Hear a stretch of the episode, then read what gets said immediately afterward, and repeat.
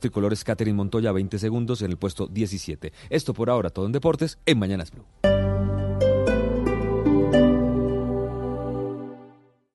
Esta es Blue Radio. Sintonice Blue Radio en 89.9 FM y grábelo desde ya en su memoria y en la memoria de su radio. Blue Radio, la nueva alternativa. No es lo mismo ver un Mercedes-Benz de lejos que sentirlo, antojarse que comprarlo, soñarlo a tenerlo. Y esta es la oportunidad para vivir otro cuento en Bogotá. Te esperamos del 14 al 23 de febrero en el Auto Show Mercedes-Benz 2020. Ven y aprovecha oportunidades únicas por tiempo limitado. Centro Comercial Unicentro Parqueadero, entrada principal por la carrera 15. Mercedes-Benz, the best or nothing.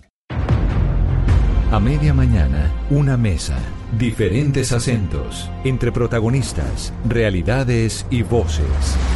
Oscar Montes. Yo sí creo que hay que regular las redes sociales. Ana Cristina Restrepo. Y la violencia contra las mujeres sí es sistemática. Hugo Mario Palomar. Aquí de pronto nos demoramos 10 años en construir el mismo hospital. Valeria Santos. Que en la legalización del porte de armas sube la criminalidad. Gonzalo Lázari. Boris Johnson logró lo que Teresa May no pudo lograr. Diana Mejía. ¿O qué policía le va, me va a hacer caso a mí si él es su jefe? Rodrigo Pombo. Eh, no estamos en presencia de una mermelada en donde se distribuyen contratos y puestos. Y Camila Zuluaga. Iniciamos una hora más de Mañanas Blue cuando Colombia está al aire. Mañanas Blue, cuando Colombia está al aire, de 10 y 30 a 1 de la tarde. Blue Radio, la nueva alternativa. Ahora en Ciudad Tres Quebradas, nuevos apartamentos desde 108 millones de pesos, de tres alcobas, con o sin subsidio. Visítanos en nuestra sala de ventas en Altavista Centro Comercial frente al portal de Transmilenio de Usme. Visita www.constructorabolívar.com y www.marval.com.co. Un proyecto de las constructoras Bolívar y Marval. Al iniciar la tarde. Bienvenidos a Meridiano Blue. A la hora indicada. Toda la gente está empezando a especular. Es bueno tomarse un respiro y prepararse para el resto del día. Cambia la historia del fútbol mundial reciente. Con temas interesantes, con historias, con música, con todo para comenzar la tarde con un nuevo aire. Meridiano Blue. Ahora de lunes a viernes de 1 a 2 de la tarde. Blue Radio y bluradio.com. La nueva alternativa. No es lo mismo ver un Mercedes-Benz de lejos que sentirlo, antojarse que comprarlo, soñarlo a tenerlo. Y esta es la oportunidad para vivir otro cuento en Bogotá. Te esperamos del 14 al 23 de febrero en el Auto Show Mercedes-Benz 2020. Ven y aprovecha oportunidades únicas por tiempo limitado. Centro Comercial Unicentro Parqueadero, entrada principal por la carrera 15. Mercedes-Benz, the best or nothing.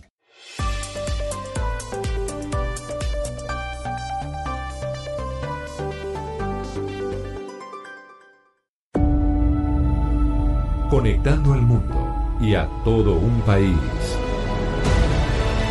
Oscar Montes, Ana Cristina Restrepo, Hugo Mario Palomar, Diana Mejía, Gonzalo Lázari, Valeria Santos, Rodrigo Pombo y Camila Zuluaga lo acompañan desde este momento en Mañanas Blue.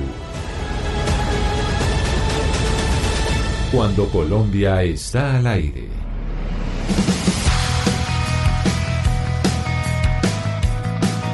10 de la mañana, 33 minutos. Continuamos en Mañanas Blue y vamos hasta la una de la tarde. Hoy es martes en Bogotá. Está haciendo un sol impresionante como todos estos días y pues seguimos con el tema del eh, paro y de las protestas eh, de quienes eh, se les está haciendo una especie de prohibición de pico y placa para entrar a Bogotá por cuenta de la contaminación, es decir, los volqueteros. Pero hay algo que me está llamando la atención eh, de Barranquilla, don Oscar Montes. Un saludo muy especial. Me imagino que ustedes están allá con un sol muy parecido al nuestro aquí en Bogotá. Nosotros nos estamos copiando del clima de ustedes, pero quiero saber qué es lo que está pasando con Samia Sud y con el señor Jorge Cura, el periodista tan conocido en Barranquilla Barranquilla. ¿Cuál es el enfrentamiento que hay entre ambos? Eh, Camila, muy buenos días. Eh, efectivamente, se ha venido presentando una controversia en redes sociales en las últimas horas que tiene que ver con, con, ese enfrentamiento entre Jorge Cura, que es un periodista muy reconocido aquí en la ciudad de Barranquilla, muy influyente, y Samuel Azud, que es uno de los empresarios también reconocidos de la ciudad. Eh, el origen tiene que ver con la con la participación de algunas empresas de la familia Sud de Samuel en, el consorcio que está construyendo, está remodelando el aeropuerto, el aeropuerto de Barranquilla. Samuel, usted lo sabe porque él constantemente él es muy activo en redes sociales, en Twitter especialmente, ha sido muy crítico de la administración distrital, ha sido muy crítico de toda esta parte de, lo que tiene que ver con la contratación del distrito y entonces eh, Jorge Cura aprovecha que esa, esa participación accionaria de las empresas de Samuel en la, en la en el aeropuerto para cuestionarle que por qué razón no es crítico también con el estado en que se encuentra el, el- aeropuerto, que tiene, es una obra que está bastante atrasada con respecto al proyecto inicial. De tal manera que eso desencadenó, eh, Camila, un enfrentamiento fuerte, duro en las últimas horas entre Samuel Azud y Jorge Cura. Pero entonces básicamente lo que le está diciendo Jorge Cura a Sami Azud es que no puede decir nada en contra de la administración eh, de Barranquilla por cuenta de que su familia tiene unos unos contratos también en, eh, en la administración, es lo que lo que entiendo. Di- Diga, digamos que esa es una de las lecturas que se ha hecho, eh, Camila, sobre el episodio. Realmente en las últimas horas ya digamos que, que por parte de, de Jorge Cura y por parte de Samuel se ha bajado un poquito la tensión. Pero, pero realmente esa es una de las lecturas, que efectivamente eh, ser crítico con la ciudad, teniendo una, una actitud, que además que yo, yo comparto y yo celebro que hay que ser críticos con la administración, si se tiene ese tipo de intereses en unas obras como las obras del aeropuerto de la ciudad, eh, considera Jorge que no, no está bien, pero, pero eh, Samuel es, libre de criticar y de cuestionar pues a quien quiera, ¿no? En sus redes sociales sobre todo. Pero además, Oscar, es que yo creo que Sammy Azut es de los únicos empresarios poderosos de Barranquilla que ha sido crítico de la, pues, de, la alcaldía del señor Char, porque es que uno sí lo ve en Twitter diciendo hay que escuchar a Aida Merlano, esto no está bien, qué es lo que está pasando en Barranquilla, y él lleva ya un rato criticando, digamos, no solamente todo el tema electoral, la corrupción, lo que ya estamos conociendo gracias a Aida Merlano en Barranquilla, él lo lleva también denunciando por Twitter hace ya un tiempo, y es de los únicos pues en Barranquilla que alza la voz, ¿no? Pero que tiene una cualidad y tiene una cualidad que yo destaco en este momento de verdad. No ha caído en la tentación de la política, porque mucha gente en Barranquilla, a mí me consta, le han hecho ofrecimientos a Samuel para que asuma una actitud ya más política, es decir, si le interesa la, la alcaldía de Barranquilla, si le interesa la gobernación del Atlántico, si quiere realmente tener protagonismo político en la ciudad, dada esa posición crítica que asume constantemente. Pero Samuel ha dicho que no, que él no a él no le interesa por lo pronto, creo yo, meterse en el tema electoral, en el tema político en Barranquilla, y eso de alguna manera lo blinda de, de tanto cuestionamiento que Y además constantemente es que yo le están creo haciendo. que, que él sí tiene como un interés genuino en trabajar por la pobreza, a favor de los pobres, por el desarrollo. Yo a él no lo veo como político, lo veo como un eh, filántropo y una persona técnica en cómo superar la pobreza en el país y el Y desarrollo por y el eso, y trabajo. por Hizo eso un- me llamó la atención el debate en el que están. Es decir, no entiendo de qué se le acusa a, a Samuel Azud cuando uno lo ve de realmente. criticar, Camila, porque Pero es que en Barranquilla nadie es capaz. Es- No, no, no, no es que nadie, no es que nadie sea capaz, digamos, de o sea, hay que asumir posiciones críticas con respecto a no, no solamente a esta administración, a todas, siempre y cuando uno diga estamos por encima de la, de la, de las mezquindades electorales y políticas, porque lo, que- lo que nos interesa a todos es el bienestar de la ciudad, digamos, en eso, en eso estamos todos de acuerdo. Es decir, hay unos más críticos que otros, unos con más decibeles que otros, pero de verdad que en el caso de Samuel me parece, me parece a mí que su posición crítica tiene un reconocimiento popular, o sea, la ciudad también comparte muchos de los criterios de Samuel cuando tiene que ver, cuando se ocupa de estos asuntos, digamos. Pero mire, Oscar, que aquí estamos hablando de un tema que está muy relacionado con lo de las bodegas y con, y con todo ese rechazo en masa o en bloque a la crítica, porque estamos en un país que es tan inmaduro para debatir, que considera que toda la crítica es igual a odio y que toda la crítica y que todo el que critica tiene que ser tachado como enemigo e inmediatamente tiene que ser atacado. Y es esa cosa de no sabernos escuchar y de no tener la humildad de ser capaz de usar, de, de, de usar, de escuchar al otro. Aquí no es solamente, Ana Cristina. no se, no se trata solamente de Samuel Azud, sino que es algo sistemático en Colombia y en las, y en las Pero redes hace- hace sociales. parte- hace- hay- es un rechazo a la crítica. Hace parte, ¿sabe de qué, Ana Cristina? De la polarización en la que estamos nosotros. Si usted critica a alguien, ya usted es anti. Usted es anti, anti Claudia López, anti Char, anti. O sea, uno, uno inmediatamente lo está pero, pare- encasillando pero si ¿sabe uno asume una pasa, posición Oscar? crítica. Que en Barranquilla sí pareciera, entiendo según lo que dice Valeria, entonces que a la administración eh, anterior y a la actual, la que tiene que ver con la familia Char, pues no se puede decir absolutamente nada. Incluso una persona que parece y que es tan impoluta como Samuel Azud, que viene trabajando en temas de fundaciones, porque Samuel no está en política ni nada, sino en fundaciones. Ahorita creo que está en una de fútbol, si no me equivoco, No, para llevar a los Camila. niños eh, a través del deporte a superarse y demás. Y entonces que porque critica una administración, entonces le sacan un cuento como si fuera, Mire. eh, como si estuviera metido en cosas de corrupción o algo así. No, no entiendo. Camila, mire, esa, esa entidad de Samuel que se llama Fútbol con Corazón es una cuestión espectacular, espectacular porque le permite a los niños, a los niños, niñas y niños, les permite superar la- la- las condiciones de muchos de ellos de pobreza, de precariedad social y a través de la Fundación Fútbol con Corazón, que ya está en Barranquilla, está en Medellín, está en Cali, está en varias ciudades del país, esa fundación les permite a los niños superar esas condiciones y ser de verdad unas personas muy buenas, muy útiles para la sociedad. Esa, es, es- esa, esa entidad que, que- que preside Samuel Azud es muy importante. Pero bueno, eso me, eso me sirve para reiterar lo que, lo que le comentaba al comienzo, Camila.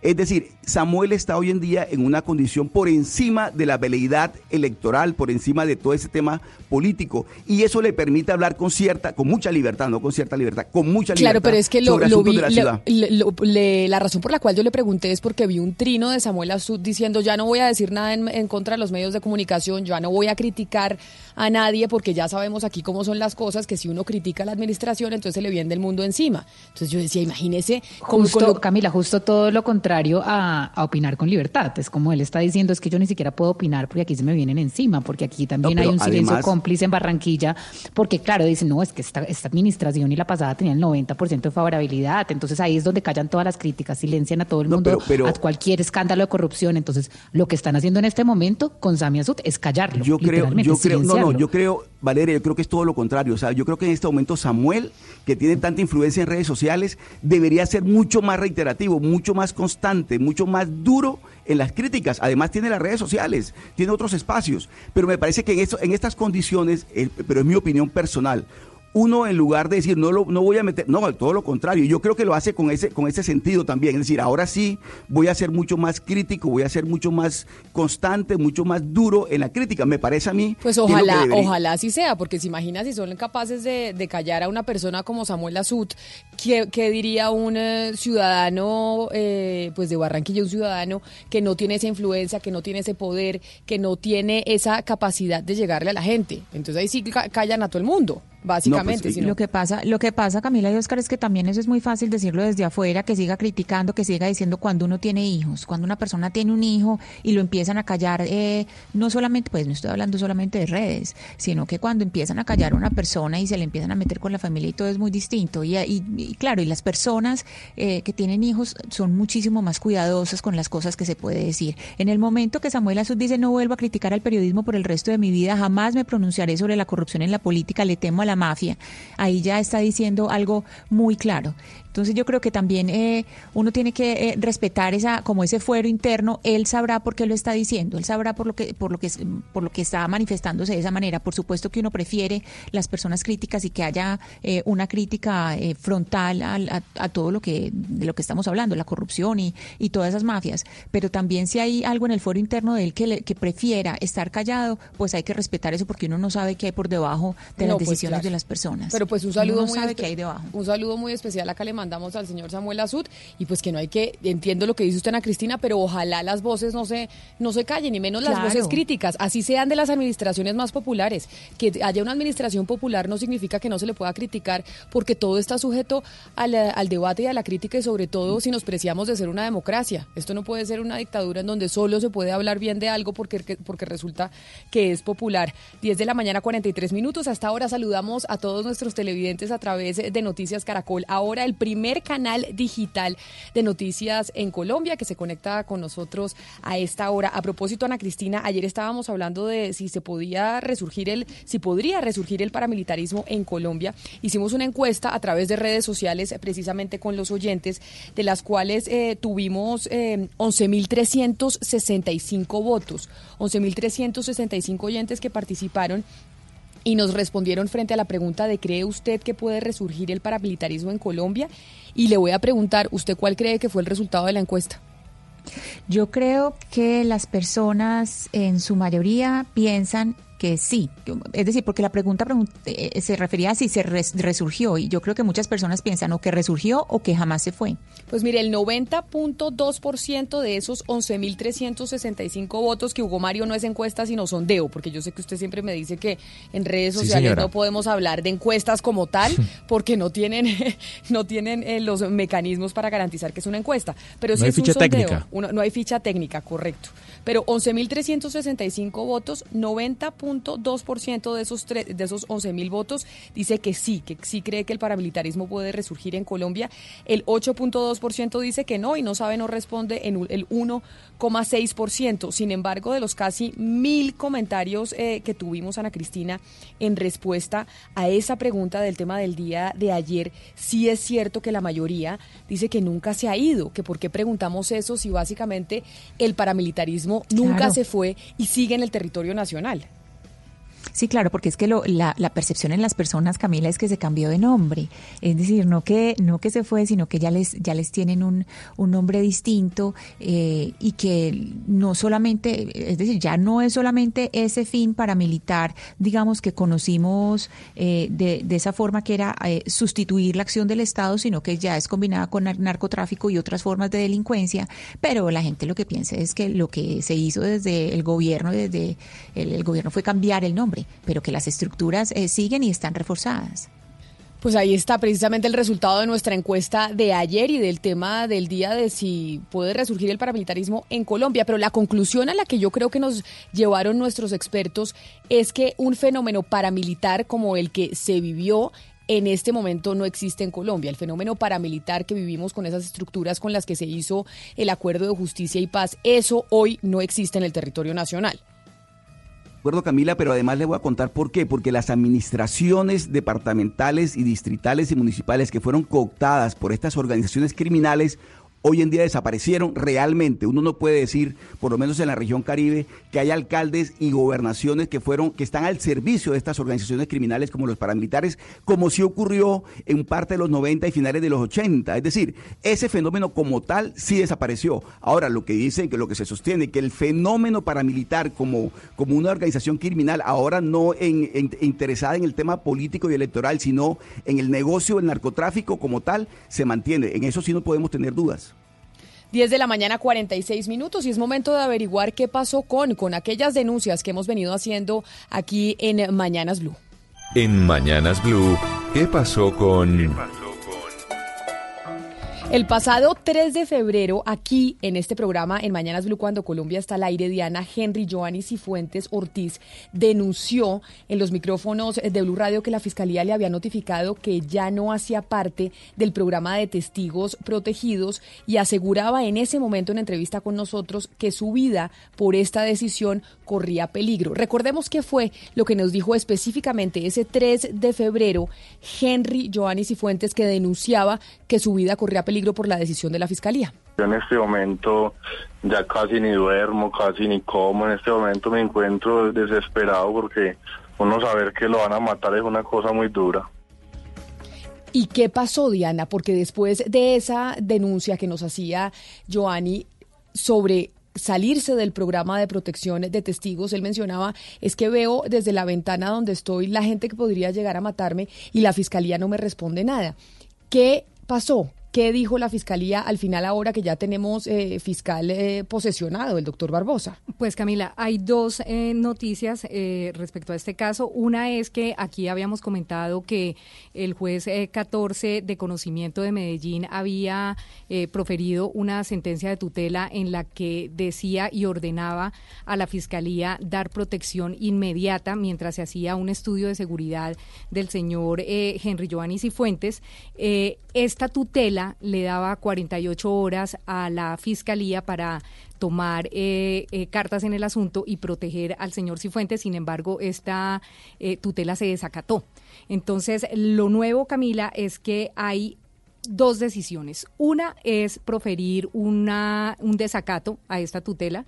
Se prohíbe, se, mm, expide un documento donde se cita al director de protección de la Fiscalía y al fiscal general eh, Barbosa para que acudan a Medellín y le digan al juez por qué desacataron la tutela. Tienen tres eh, días para resolver sobre este tema y les dice el juez 14 penal de conocimiento, señores director de protección de la Fiscalía General y señor fiscal general de la Nación, tienen que comparecer hoy, Camila. Hoy a las 11 de la mañana deben estar en ese juzgado o ya sea mediante abogado o, o, alguien que lo represente, pero tienen que darle explicación al juez sobre por qué se incumplió este fallo de tutela. Es decir, lo reciben al doctor Barbosa con un desacato de tutela porque anteriormente el, doctor Espitia, que era el fiscal encargado, pues no desacató la tutela o la fiscalía eh, como institución. Exacto, la fiscalía como institución desacató la tutela, entonces ahora le corresponde al fiscal posesionado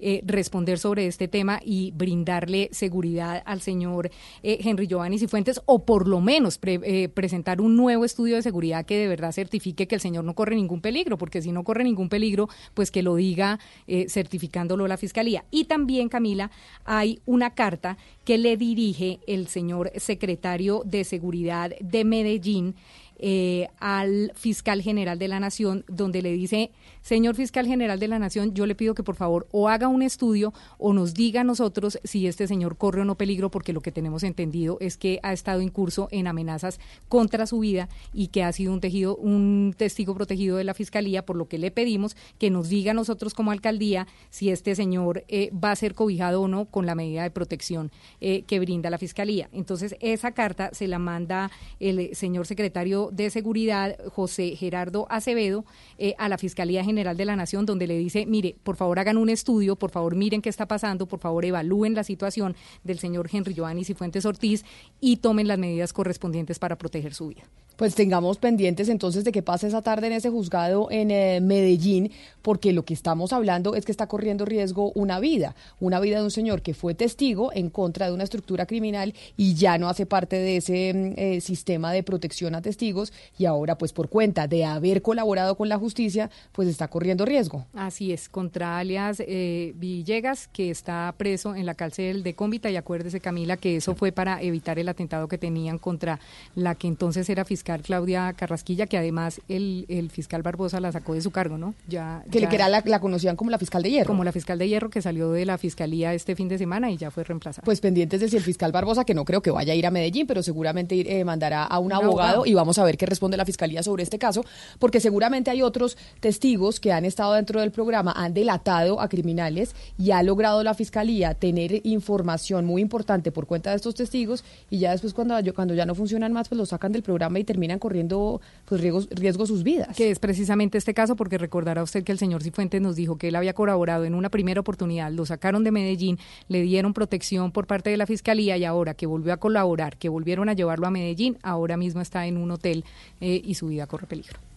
Pero a ver, en medio de tantas noticias, porque llevamos 22 eh, minutos de noticias sin parar, hay que recordarle a los oyentes, Camila, y disculpe que me, que me meta así, que hoy es martes de versiones. Y qué mejor que ponerle música a la mañana, muy soleada en Bogotá, también soleada en Panamá, con un clásico de Kylie Minogue del 88, una canción original de Carol King de 1967.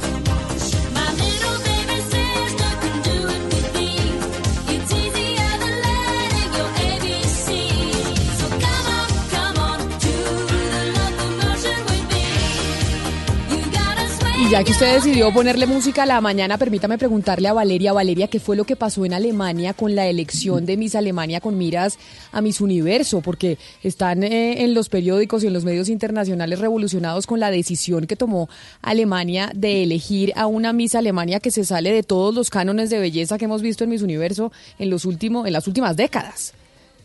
Así es, Camila, y es que en este programa nosotros ya hemos debatido bastante sobre los concursos de belleza y algunos de nosotros nos parecen un poco anacrónicos. Y creo que por esta misma razón y en esta misma línea Alemania decidió como reinventarse el concurso de belleza nacional de belleza, tratando de quitar un poquito esos estereotipos hacia qué significa ser la mujer más bella del mundo.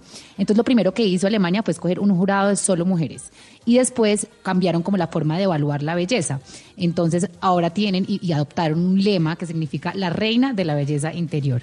Así fue como el domingo pasado ganó Leonie Charlotte Bonhase, usted puede pronunciar eso mejor que yo, de 35 años, es madre y es empresaria. 35 años pues es una edad ya digamos eh, más adulta para ser reina de belleza. Y los medios alemanes digamos que han aplaudido esto y, han dicho que este es un reconocimiento de la mujer actual que representa Alemania, que es una mujer emprendedora, empresaria, eh, más grande, que no necesariamente es tan bella físicamente como las otras, pero que representa más los valores de lo que significa Alemania hoy en día. Recordemos que en Colombia las concursantes no pueden estar casadas, ni embarazadas, ni ser mamás, y casi que ni tener pues novio, ni haber dado a luz, ni haber criado un niño. Mejor dicho, hay una cantidad de reglas en el concurso colombiano que Alemania en este momento pues desafía con esta nueva reina nacional de belleza. Pero la pregunta es que va a competir con, eh, la, con mujeres que mandan otros países, por ejemplo, como Colombia, que sí siguen el canon de belleza anterior. Entonces, básicamente es, vamos a ver una, tradicionales, vamos a ver una, una Miss Alemania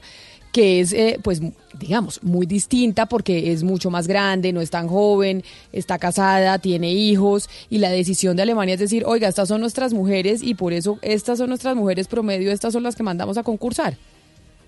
Y además Camila estaba vestida como con un suit negro, pantalones y blazer negro, y es una mujer muy bonita, es decir, pues no vamos a decir que las de 35 somos viejas porque entonces estaríamos metiendo a todas en ese paquete, pero digamos que no tienen 20 y algo y es una señora diferente, pues mamá, digamos una belleza mucho más natural y pues ya más grandecita y yo creo que pues esto es muy interesante al final. Parece. Pero Valeria, ahí también hay algo muy importante y es que el físico de ella es puramente alemán.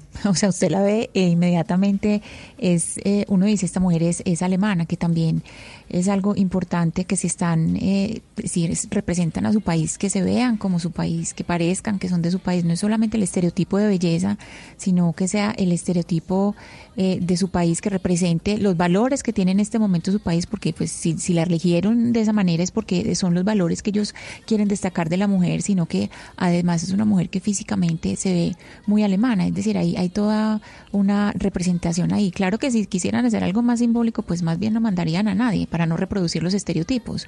Si, si quisieran ser tan simbólicos, lo que mejor deberían hacer es, pues, si, vamos a acabar con los estereotipos, pues Ana paremos Cristina, con eso. Según, y eso lo que usted está diciendo es interesante, sobre todo Alemania ahorita que está, digamos, en una lucha interna por toda la inmigración y por volver a redefinir quién es la raza alemana, la estética alemana, quién representa la, la Alemania, porque pues hoy en día evidentemente Alemania está en crisis porque pues hubo una ola de inmigrantes que está, digamos, eh, poni pues poniendo en tela juicio quiénes son los alemanes y cómo es esa representación raizal hoy en día. Por eso es que yo no Oiga, sé si ese concepto de belleza tan alemana sea tan... Usted, Dígame. no sé si se acuerda, bueno, Cristina, Camila, ¿usted se acuerdan? Eh, alguna vez en, en Cartagena participó una, una candidata que estaba casada, la señora Amazonas. Bueno, señorita en su momento, después se descubrió que era una señora, Catherine Sánchez Hernández, representó al departamento de Amazonas y el escándalo fue terrible aquel noviembre porque se descubrió que eh, estaba casada, había presentado documentación falsa para participar eh, entre Mm. las señoritas que representan a los departamentos en el Lo- certamen nacional de la belleza. Hugo Mario, lo interesante es saber qué piensan las directivas de Miss Universo, por ejemplo, que es uno de los concursos eh, emblemáticos. Pero además el estereotipo alemán, pues que, que a mí no me sorprendería que fuera, por ejemplo, una, una representante negra por Alemania. De eso no se trata, digamos, de, de- acabar con esos estereotipos eh, fenotípicos de que es que el alemán tiene que medir dos metros y ojos azules y no sé qué. Me parece que esa parte también hay que replantearla. Y, y lo otro, mm, eh, habría que averiguar de verdad qué piensan las directivas de, de Miss Universo, aunque ya hace un, un tiempo, creo que hace dos años o un año, hubo una candidata, creo que de España, que era trans. O sea, me parece que ahí también se ha ido cambiando los, los estereotipos. Pero entonces me van a quedar encima todos. Entonces ahora mi universo va a velar por la belleza interior de las mujeres. Es un concurso de Ay, belleza. sí me al final. parece un cliché. No, sí, Pero, la verdad es ver, que no, ese pero, lema de la sea, belleza interior de las mujeres o es sea, un por poquito como, como un sí, lugar o sea, común y ¿A me parece chistoso. Pero de las mujeres? ¿Qué tiene A de ver, malo sí, la pero- belleza No, interior de sí, las no, mujeres? Pero es un no, sí. concurso de belleza exterior, Oscar Montes. Es un concurso de belleza exterior. Es la mujer más bonita del No, universo. hay belleza, in- hay belleza Es que al interior final que lo es que muy dice importante. Ana Cristina tiene toda la razón, es que eso ya está mandado a recoger, como es la belleza interior, pero, la o sea, belleza ¿para qué exterior, la no, es que al final refuerza estereotipos por todos lados.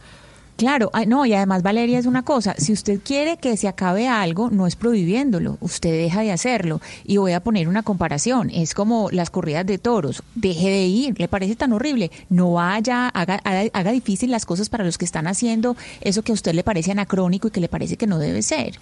Entonces, si les parece que no están bien los reinados de belleza, pues no mande a nadie, o sea, no, no se ponga a hacer eso. Pero de no pronto también es como para listo. mandar, para mandar un mensaje, ¿no? Para decir, oiga, los, los reinados de belleza están ahí. Tal vez a veces cambiar los estereotipos y cambiar la forma de pensar de la gente se hace incluso de las instituciones que ya están establecidas, sino simplemente Camila, decirme algo y dejar que eso usted siga así como siempre. De pronto ahí ¿Qué Alemania manda un si- mensaje. ¿Qué pensaría usted si mañana la señorita Atlántico en Cartagena tiene 35 años y es madre de dos niños? No, pues a mí no me parecería que tuviera nada malo. Me parece que la que ¿Cierto que muchas no? mujeres en Colombia Estamos son así. Muchas mujeres en Colombia son así. De hecho, la gran mayoría de las mujeres. Entonces, ¿por qué vamos a creer y a generar un estereotipo que es casi que diga- inexistente? ¿O usted ha visto alguna vez el cuerpo de las mujeres eh, que caminan por Barranquilla o por Bogotá o por Medellín, todas igualitas a las que vemos en las pasarelas? No, perdóneme porque esas, Ninguna. esas mujeres todas hacen dieta tres meses, van al gimnasio ocho horas Pero- al día para prepararse para el concurso de la belleza y después cuando salen ya son mujeres comunes y corrientes. Pero Camila, entonces habría que decirle a don Raimundo Angulo que hay que replantear todo ese estereotipo que se tiene de la señorita Colombia, la señorita Atlántico, la señorita Valle, la señorita Antioquia, porque es que eso ya está, o sea, no solamente es anacrónico como dice Ana Cristina, sino que muy poca gente está interesada en eso. No responde a un, a un modelo de, de- de sociedad actual. Pero eso de porque se pronto tiene hace que 40 replantear, años don sí. Oscar. O sea, porque se tienen que replantear. Hay una cosa, y se lo digo como venezolano, que forma parte del argot cultural. Ah, no, de es que en. Venezuela sí, el Ah, tema de las tenido es, bravo. Venezuela es la escuela de las, de las reinas. Por, Sí, por eso sí, digo, sí, o sea, sí, sí. para nosotros es cultural, no lo vemos como una denigración a la mujer ni en lo absoluto, es, es un tema cultural, es un evento al año. No, No, estoy diciendo sí- que todos sí los tiene- concursos de belleza tienen que ser así. Aquí sí me voy a poner del lado de mis compañeras. Esto sí tiene, los reinados de belleza tienen un contenido machista impresionante. Bueno, No, de hecho, pues. por muchos años, el dueño de Miss Universo fue uno de los símbolos del machismo hoy en el mundo, Donald Trump. Correcto. Así Es es. verdad.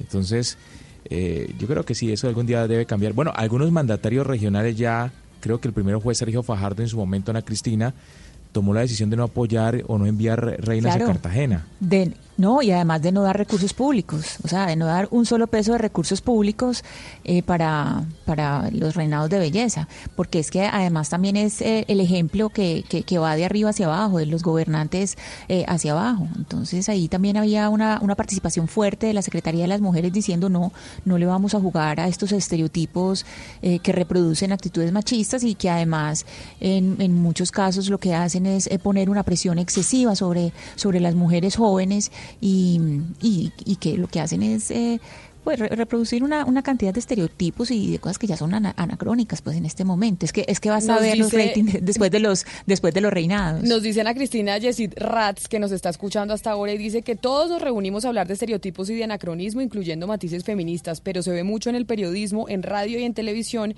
que el estereotipo de periodista femenina es una mujer que llame bastante la atención físicamente. ¿Usted sí cree que nosotros todavía seguimos eh, con eso, con mujeres periodistas en radio y en televisión que tengan que llamar la atención físicamente? Yo no creo tanto. No, Yo creo no, que eso ha creo que cambiado y menos en radio, y menos en radio. A mí no hace, a Sí, no. nosotros No, pero si no uno hace sino analiza- criticarlo a uno que cómo es de feo, que cómo es de horrible, que por qué no se arregla, que por qué está tan horrible y uno dice, "Oiga, malo si boga, malo si, bo- si no boga, si eres bonito, No, pero mal, y Camila- si es feo también." He escuchado, Camila, Yo que no expresiones como esta. de La televisión, la televisión es para la gente bonita. Yo he escuchado No, no, no, expresiones no. de este tamaño No, no, no, pero- y lo he escuchado. yo que- y lo he escuchado en no te- yo no Bogotá. En noticiero de televisión de Bogotá los escuché hace unos años, esa expresión. La televisión es para la gente bonita. Afortunadamente Es eso se acabó. Es Afortunadamente eso se acabó, Pero es lo que creo yo. No, pero le voy a decir una cosa, Camila. Eh, yo que he estado en diferentes profesiones y yo no soy periodista de formación y esto es nuevo para mí, eh, digamos que en el gremio los periodistas, las mujeres sí son más bonitas que en el común de las otras profesiones y de los otros ámbitos del sector empresarial, porque son más bonitas que las abogadas y más bonitas que las médicas. Sí hay un tema donde las mujeres periodistas tienden a ser pues un poco más atractivas que el resto y eso debe ir cambiando, pero que sí fue así, que estamos cambiando y que todavía se ven Pero, mejor dicho. Lo que no, que no sí es que tenga cierto. que ir cambiando, que es que Es ahora las periodistas tengan que ser feas, sino que el valor no sea porque usted es bonita o fea, sino que el valor sea su, por su capacidad laboral. ¿Qué Exactamente. importa que usted sea bonita o sea fea, sino que No, yo su trabajo sea que que ese hable por debería usted. ser el, el valor, pero la- lastimosamente hace unos años las personas no contrataban teniendo en cuenta ese valor. Y eso Sí, por ah, hasta yo- ahora se está empezando a ver, pero hace 10 años, 15 años, 20 años, pues uno de los valores que, que usaban para contratar a estas personas era que si eran bonitas o no, y eso sí se veía. Sí, yo, en- yo en creo, el yo creo que eso sucedió, sucedió alguna vez, Valeria. Alguna vez seguramente fue tenido eso en cuenta y, y por eso muchas reinas llegaron a ser eh, presentadoras de televisión. Bueno, algunas además son comunicadoras sociales, eh, graduadas en universidad, pero, pero hay quienes han, han, han, han roto con ese con ese, ese, ese, ese- esa creencia de que las bonitas solamente pueden presentar en televisión, sobre todo noticias. Ustedes recuerdan hace muchos años una gran presentadora, después hizo radio también durante un buen tiempo, hoy no está en los medios, creo, Judith Sarmiento. ¿La Sí, recuerdan, claro, Oscar? Por supuesto. Claro que Pero sí, el- por lo- supuesto. creo que es lo Hoy. mejor que ha pasado por la presentación de Y en noticias en Caracol Radio Colombia. también. Claro. Sí, sin duda, sin duda. Y de una credibilidad total. Y este, mire, para, para terminar les meto un eh, comentario de un oyente que se llama Esteban Incapié y nos dice que por Dios, que cómo va a ser machista un concurso en el que el 80% de la audiencia es femenina. Que el 80% de las, de las personas que ven los concursos de belleza son mujeres. Que por qué estamos diciendo que eso, que ese concurso es machista. Bueno, esto es un debate que nos da para hablar muchísimo. Vamos a hacer una pausa y cuando regresemos vamos a hablar con, el, eh, con la vocera de los jueces, porque resulta que los jueces están amenazando también con paro. En Colombia todos los gremios o muchos de ellos están amenazando con irse a paro si el gobierno no les cumple con algunas de sus peticiones. En minutos vamos a saber por qué razón los jueces ahora están diciendo que si no les cumplen se van a paro.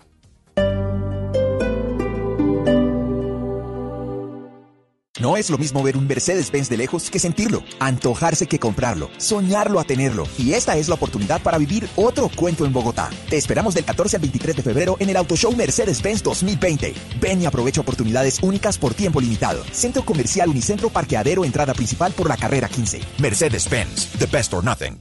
Esta noche en Bla Bla Blue. A las 9 estaremos con Luna Baxter, actriz de La Ley Secreta y de Tarde lo conocí, que nos contará todo sobre su nueva película Bendita Rebeldía. A las 10, la invitada es la famosísima youtuber Marcel la Recicladora, quien nos va a enseñar a cuidar el planeta con su particular manera de hablar. Y para que todos hablemos de todo, a las 11 abriremos nuestra línea telefónica para que ustedes nos llamen y conversen de lo que quieran. Bla Bla Blue. Ahora desde las 9 a las 12 de la noche. Conversaciones para gente despierta. Bla Bla Blue. Por Blue Radio y bluradio.com. La nueva alternativa.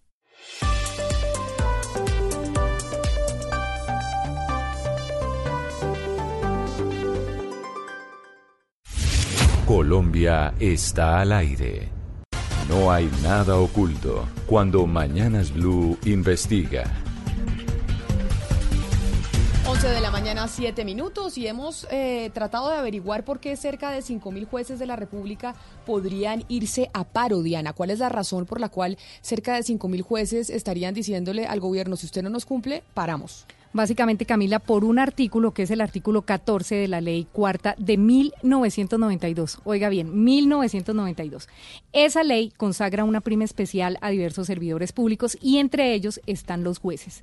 Y esa prima, Camila, jamás les ha sido pagada a los jueces desde 1992. Y esa es la razón. ¿Y por qué eh, no, se le, no, no se les ha pagado nunca? Por una u otra razón, el gobierno nacional o los gobiernos de turno han sacado siempre cómo evadir esa, esa prima que tendrían que salir del presupuesto nacional destinada a la rama judicial. O sea, esa plata debería salir destinada dentro del presupuesto nacional a la rama judicial. Pero esto no está pasando, Camila, y esta prima va destinada, por ejemplo, en la rama judicial a magistrados, a procuradores judiciales y a los jueces. Y de esos jueces, Camila, oiga bien, ¿quiénes cubre? Los jueces civiles, los de familia, los administrativos, laborales, penales, en sus categorías de pequeñas causas, municipales y de circuitos, juzgados de adolescentes, de ejecución, promiscuos, municipales y de circuito. O sea, todos los que manejan la justicia en este país, todos los jueces deberían estar cobijados por ese 30% del salario básico mensual, mes a mes debería llegarles dentro de su pago de nómina. Pero esto no está pasando desde 1992. Leida Ballén es juez laboral del Circuito Judicial de Bogotá, pero además es miembro de la Junta Directiva de ASO Judiciales. Juez Ballén, bienvenida a Mañanas Blue, gracias por atendernos. Buenos días, Camila, Diana y demás miembros de la mesa, muy gentil. Juez Ballén, ¿por qué razón a ustedes les aprobaron una prima en 1992 y pues ya llevamos eh, muchos años y no se les ha pagado? Es decir, vamos a cumplir casi 20 años, 18 años desde que se aprobó esa prima y no se les ha pagado nunca. Eh, los jueces nunca hemos entendido por qué el gobierno nacional, principalmente el Ministerio de Hacienda, nunca tuvo la voluntad de hacer las apropiaciones y función pública en su momento, expedir los decretos como debieron ser de manera que nos vimos abocados a hacer eh, demandas sucesivas, sí, y hasta que nos fallaron los nos salieron las decisiones últimas que ya son conocidas del año 2014 y del 2019 que ya han sido tan nombradas por otros colegas jueces. Pero juez, esta prima se le da a toda la rama judicial y resulta que solo a ustedes no se les ha cumplido. Es decir, por ejemplo, esta prima de la que estamos hablando se la dan a los magistrados de las altas cortes, se los dan a los magistrados de los tribunales y a los únicos que no se les han entregado es a ustedes eh, los jueces. Los jueces, los jueces son los, los que no hemos recibido esa prima eh, digamos que se, ha hablado en, ocasiones de la nivelación salarial y nosotros pues siempre hemos estado lejos de los magistrados, ellos ya han venido gozando pues todos los factores salariales los han venido recibiendo como los magistrados de las altas cortes, pero los jueces de la República, independiente de la especialidad, desde el año 92 nos fue creado eh, también ese beneficio, pero no ha sido pagado.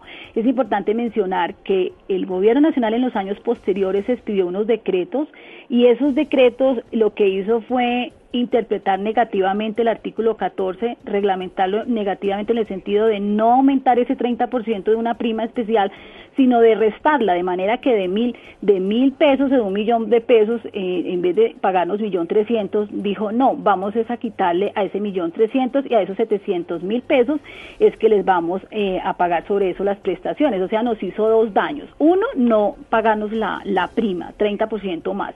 Y dos, restarnos 30% del salario básico que teníamos, de manera que no solamente no nos ha liquidado las prestaciones en, el 100% en todos estos años, sino que la prima no la creó. Ya con las demandas, el Consejo de Estado fue muy claro en determinar que debía hacerse una interpretación opuesta, como lo dice el artículo 14 de la Ley Cuarta del 92, que era aumentando, creándolo, y no. El gobierno siguió guardando silencio, no hizo las apropiaciones hasta que ya en el año 2019 salió una sentencia de unificación del 2 de septiembre en donde explican claramente que a todos los jueces se les debe liquidar de esa manera en que le estoy en el ejemplo indicando. De manera que nosotros lo que vemos es una falta, digamos, de voluntad mm, porque obviamente nos están manifestando todo el tiempo el problema presupuestal que es muy grande, pero nosotros vemos, y eso es lo que más nos angustia a los jueces, vemos como una mala voluntad para hacer estos pagos, para hacer las apropiaciones, porque si la sentencia fue el 2019, el mes de septiembre, debió haberse hecho la apropiación presupuestal, haberse, haberse tramitado para que en este 2020, que ya producía los efectos dicho, dicho fallo judicial, estuviéramos recibiendo la prima. Tan es así que, por ejemplo, la Procuraduría, los procuradores desde el mes de enero están recibiendo ese factor, de manera que uno no entiende por qué el gobierno sí no hizo caso omiso en hacer esa apropiación y el Consejo Superior de la Judicatura, la Dirección Ejecutiva, también vemos que hizo la solicitud como hasta finales del mes de noviembre. Entonces uno no entiende el por qué los jueces que administramos justicia todos los días, definimos derechos, no nos cumplen las sentencias judiciales y las sentencias judiciales se tienen que cumplir y más una sentencia de unificación que produce efectos para todos los jueces del país. Esa es la principal incomodidad.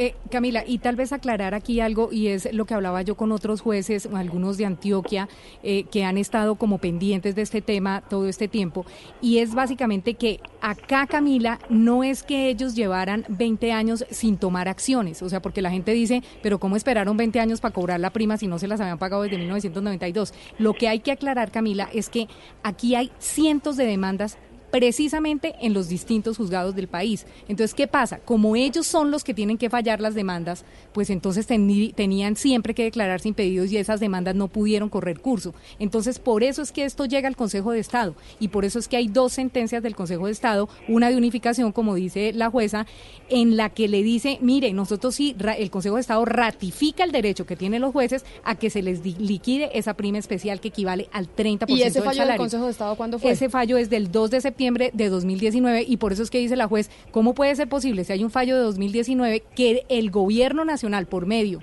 de la rama judicial y del Ministerio de Hacienda no hayan previsto el, dentro del presupuesto que tenían que pagar esto? Y esto quiere decir, Camila, 166 mil millones de pesos al año solamente para cumplirle a los jueces. 166 mil millones de pesos cuesta esa prima, esa, prima al año, al año, solo para los jueces. ¿Y qué dice el gobierno nacional? El gobierno porque no han cumplido esa sentencia del Consejo de Estado. El gobierno nacional nos dice que lamentablemente ni la ministra ni la viceministra pueden eh, ayudarnos hoy con una entrevista sobre el tema, pero que sí nos aclaran que el tema se ha estado conversando con los jueces y que el día lunes, Camila, hay precisamente una reunión donde se espera tomar decisiones definitivas sobre este tema. Diana, me, está escribiendo un juez de Cali y me dice que el problema es, es la vía para, para hacer efectivo ese pago, o sea, ante quién demandar, porque lo que suele ocurrir es que los jueces que demandan pues el proceso es tortuoso porque los jueces que deben resolver esas demandas se deben declarar impedidos claro, hasta que se nombre un conjuez. Pero por eso ya el Consejo de Estado falló, lo que dice Diana. En septiembre del año pasado hay un fallo en donde dice que sí se le tiene que pagar esa prima,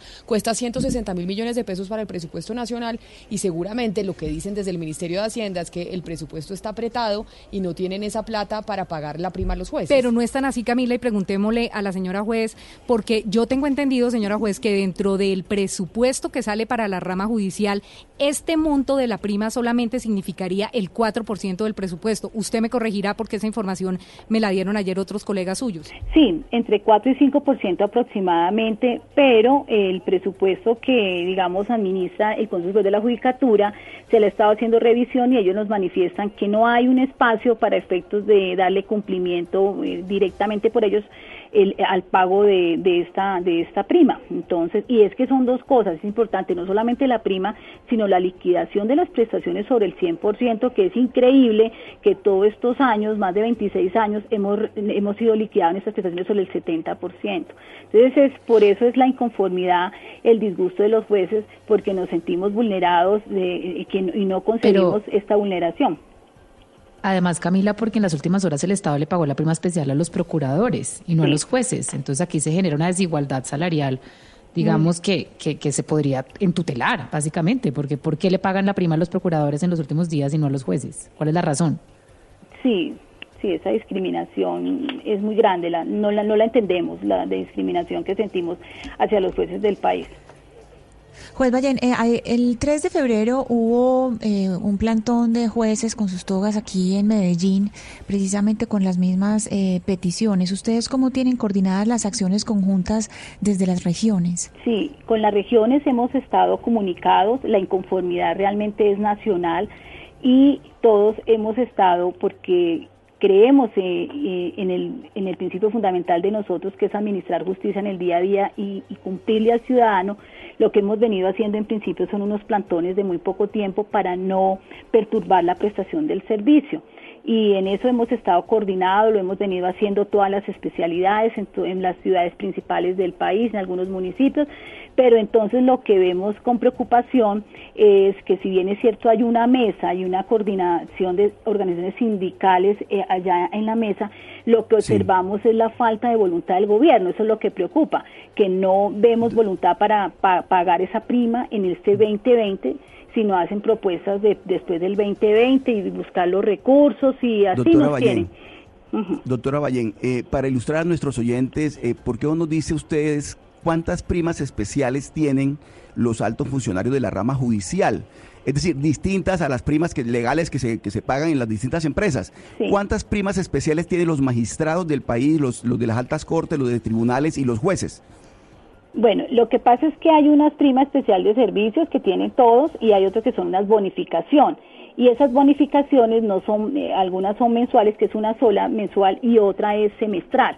sí, que eso es otra y eso ha sido producto de las negociaciones, porque han venido dándose bonificaciones que son factor salarial o no, precisamente por la desigualdad salarial que se ha venido presentando en todos estos años. Y Pero perdóneme, doctora, perdóneme, estamos hablando, perdóneme, estamos hablando de bonificaciones mensuales Sí. y bonificaciones semestrales. ¿Son Sí, distintas? Sí, son distintas. Semestrales, que es, sí, que es una, pero no son primas fuera de la prima de servicios, que es la misma legal, ¿no? Para todos los empleados del país. Y cuando hablamos de una prima especial de la que estamos ocupándonos hoy, ¿de qué estamos hablando exactamente, doctora Ballén? Es una prima que creó especialmente, le llaman especial porque es creada por ese artículo 14 de la ley cuarta del 92 como eh, un 30 al 60%. Fíjese que ese artículo, si lo leemos, dice del 30 al 60 y las decisiones judiciales nos ha dado es el básico, o sea, el 30%, ni siquiera el 40, 50 o 60, sino el 30. Y fíjese también que nosotros, por ejemplo, no estamos en este momento exigiendo que nos paguen todos los retroactivos porque hay acciones judiciales individuales, sino que nos empiecen a reconocer hacia el futuro, porque inclusive se ahorra muchísimos recursos el, Estado, sí, el, el Ministerio de Hacienda. Entonces, también es por eso. Pero realmente lo que pasa es que se divide el salario en bonificación y en la prima y el salario básico. Entonces, pareciera que fueran muchos, pero es como una forma de dividir el salario eh, eh, legalmente. Ustedes dicen que van a parar, juez Ballén. La razón por la cual tomarán la decisión finalmente de parar o no es cuál. ¿Qué les ha dicho el gobierno? ¿Ustedes cuándo Sí. deciden parar y en qué consiste ese paro? Sí, como han estado, eh, la, la coordinadora ha estado en una mesa y la ahorita inclusive el 24 de febrero eh, está convocada, entonces todavía no se ha resuelto el parar inmediatamente. Estamos precisamente dependiendo de esas mesas porque lo- nosotros pues somos amigos de la concertación y de llegar a acuerdos con el gobierno nacional. Lo que nos preocupa es que si esas mesas no se consolidan, no llega digamos ya a un acuerdo, entonces nos veremos abocados los jueces pues a tomar otra medida en el sentido eventualmente de parar. O sea, ¿Y qué sí plazo y qué pla- plazo le están dando al gobierno para eso? lo de la mesa. Ahorita el 24, por ejemplo, es la mesa y allí se define si vamos a dar otro plazo que dice la mayoría de los jueces que no, que no. ¿Por qué? Porque es que nosotros lo que no, no concebimos es que se negocie eh, eh, eh, la, la prima. Lo que se está llegando a acuerdos es para el momento de hacer el pago, ¿cierto? Que es diferente, porque la sentencia no puede ser objeto de negociación por ninguna organización, ¿sí? Por nadie, sino que debe darse cumplimiento. Lo que estamos tratando de buscar un acuerdo es cómo se va a hacer ese pago y exigimos que se cumpla la sentencia y si es así, pues es a partir inclusive del mes de noviembre del 2019, pero digamos que del mes de enero del 2020, porque nos están proponiendo esas a futuro, ¿no? Pagos futuros, no del 2020, sino 2021 o, o- o más. O más. Claro, señora Sí. Es que acá, eh, Camila, cabe aclarar eh, Sí. algo y es que aunque este pago se debió haber hecho desde 1992, Ujú. los jueces están dispuestos a que no sea retroactivo a 1992 y además dentro de la sentencia se dice que debería ser retroactivo tres años Sí, atrás. tres años Entonces atrás. los jueces dicen, bueno, está bien, señores Gobierno Nacional, si no hay plata, no nos paguen tres años atrás tampoco, empiécenos a pagar desde 2020, pero por favor páguenos la prima desde 2020 y esto tampoco ha sucedido. Y tampoco. Y el Exacto. retroactivo es importante, no es que se renuncie al retroactivo porque cada uno pues tiene sus demandas caminando para ello, esos derechos no son, no son renunciables, pero sí en el evento, digamos, de acuerdo como, como el colectivo de jueces, es decir, que a partir de enero del 2020 nos, nos empiecen a pagar como se hizo con los procuradores. Es que no se compadece que haya una desigualdad, una discriminación, no, no la entendemos, no, no, no es concebible, y más en administradores de justicia, es decir, si no hay justicia para los jueces, entonces, ¿qué más podemos pensar?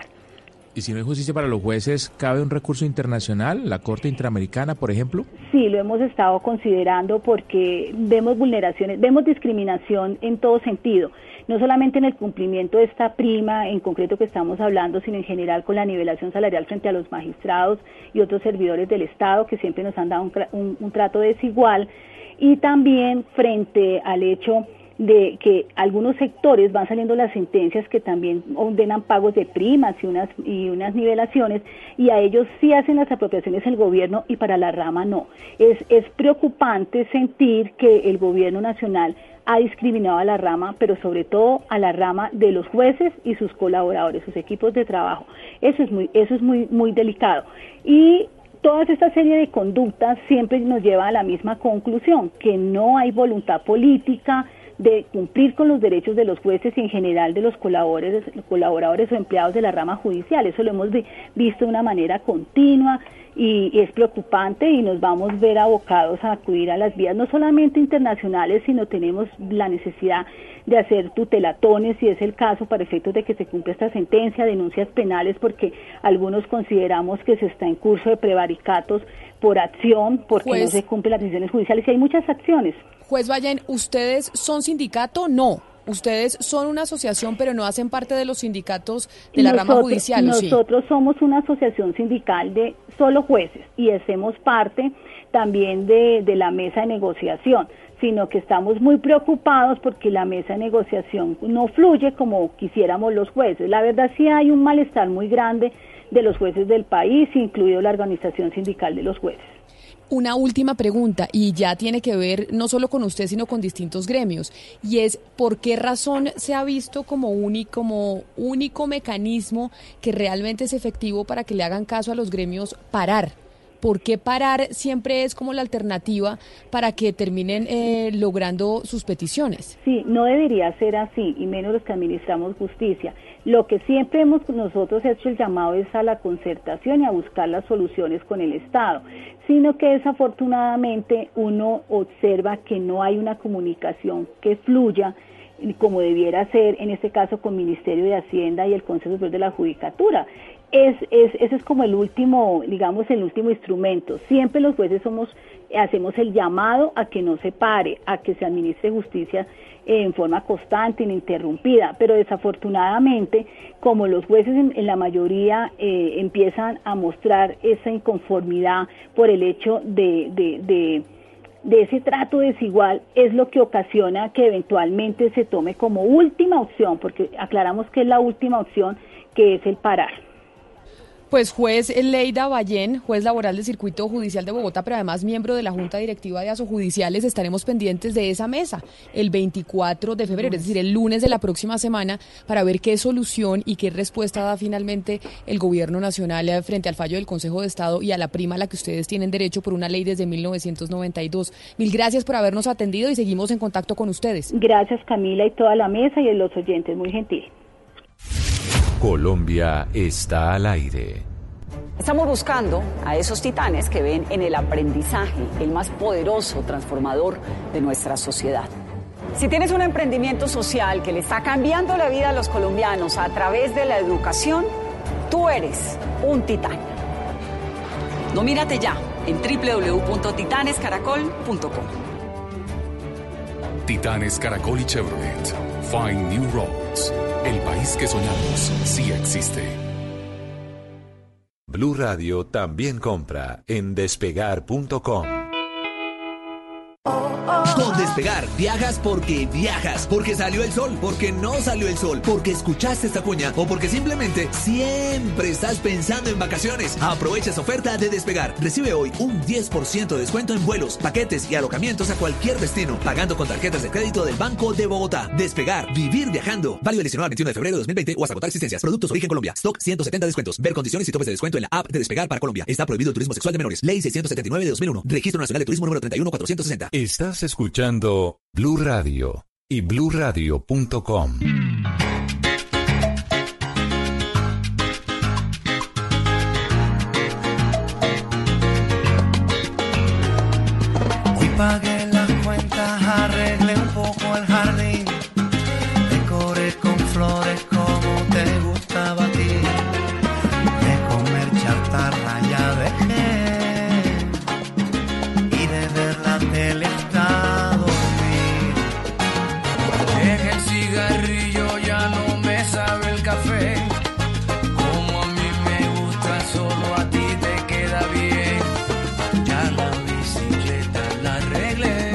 versiones, Camila. Aquí le tengo a Carlos Vives y a Marc Anthony cuando nos volvamos a encontrar una canción que algunos escucharon como algún sonido urbano, pero aquí le traigo en este martes de versiones esa versión, valga la redundancia, ahora mucho más ligada a Marc Anthony, o sea, mucho más ligada a la salsa.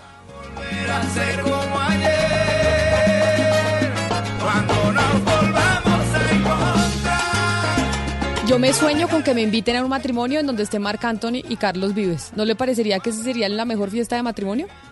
Marc Pues, Anthony tiene que y Carlos con Vives Es un amigo muy millonario. A ver, tiene que juntarse con la gente del country, ¿no? Para que usted pueda ver a, a Ni Marc Anthony y a. Carlos Vives, ¿no? No, pero me claro sueño. sí. Yo digo, ¿cuándo tendré Pero- un amigo que me invite o una amiga que me invite a un matrimonio en donde eh, la sorpresa sea Marc Anthony y Carlos Vives? Me Pero parece tiene que ser un matrimonio, Camila, ¿no le sirve un concierto? No, porque es que Tiene que ser. se ha visto que los matrimonios entonces tienen sorpresa, ¿no? Entonces uno dice, bueno, ¿a qué artista Ajá. sorpresa nos van a traer?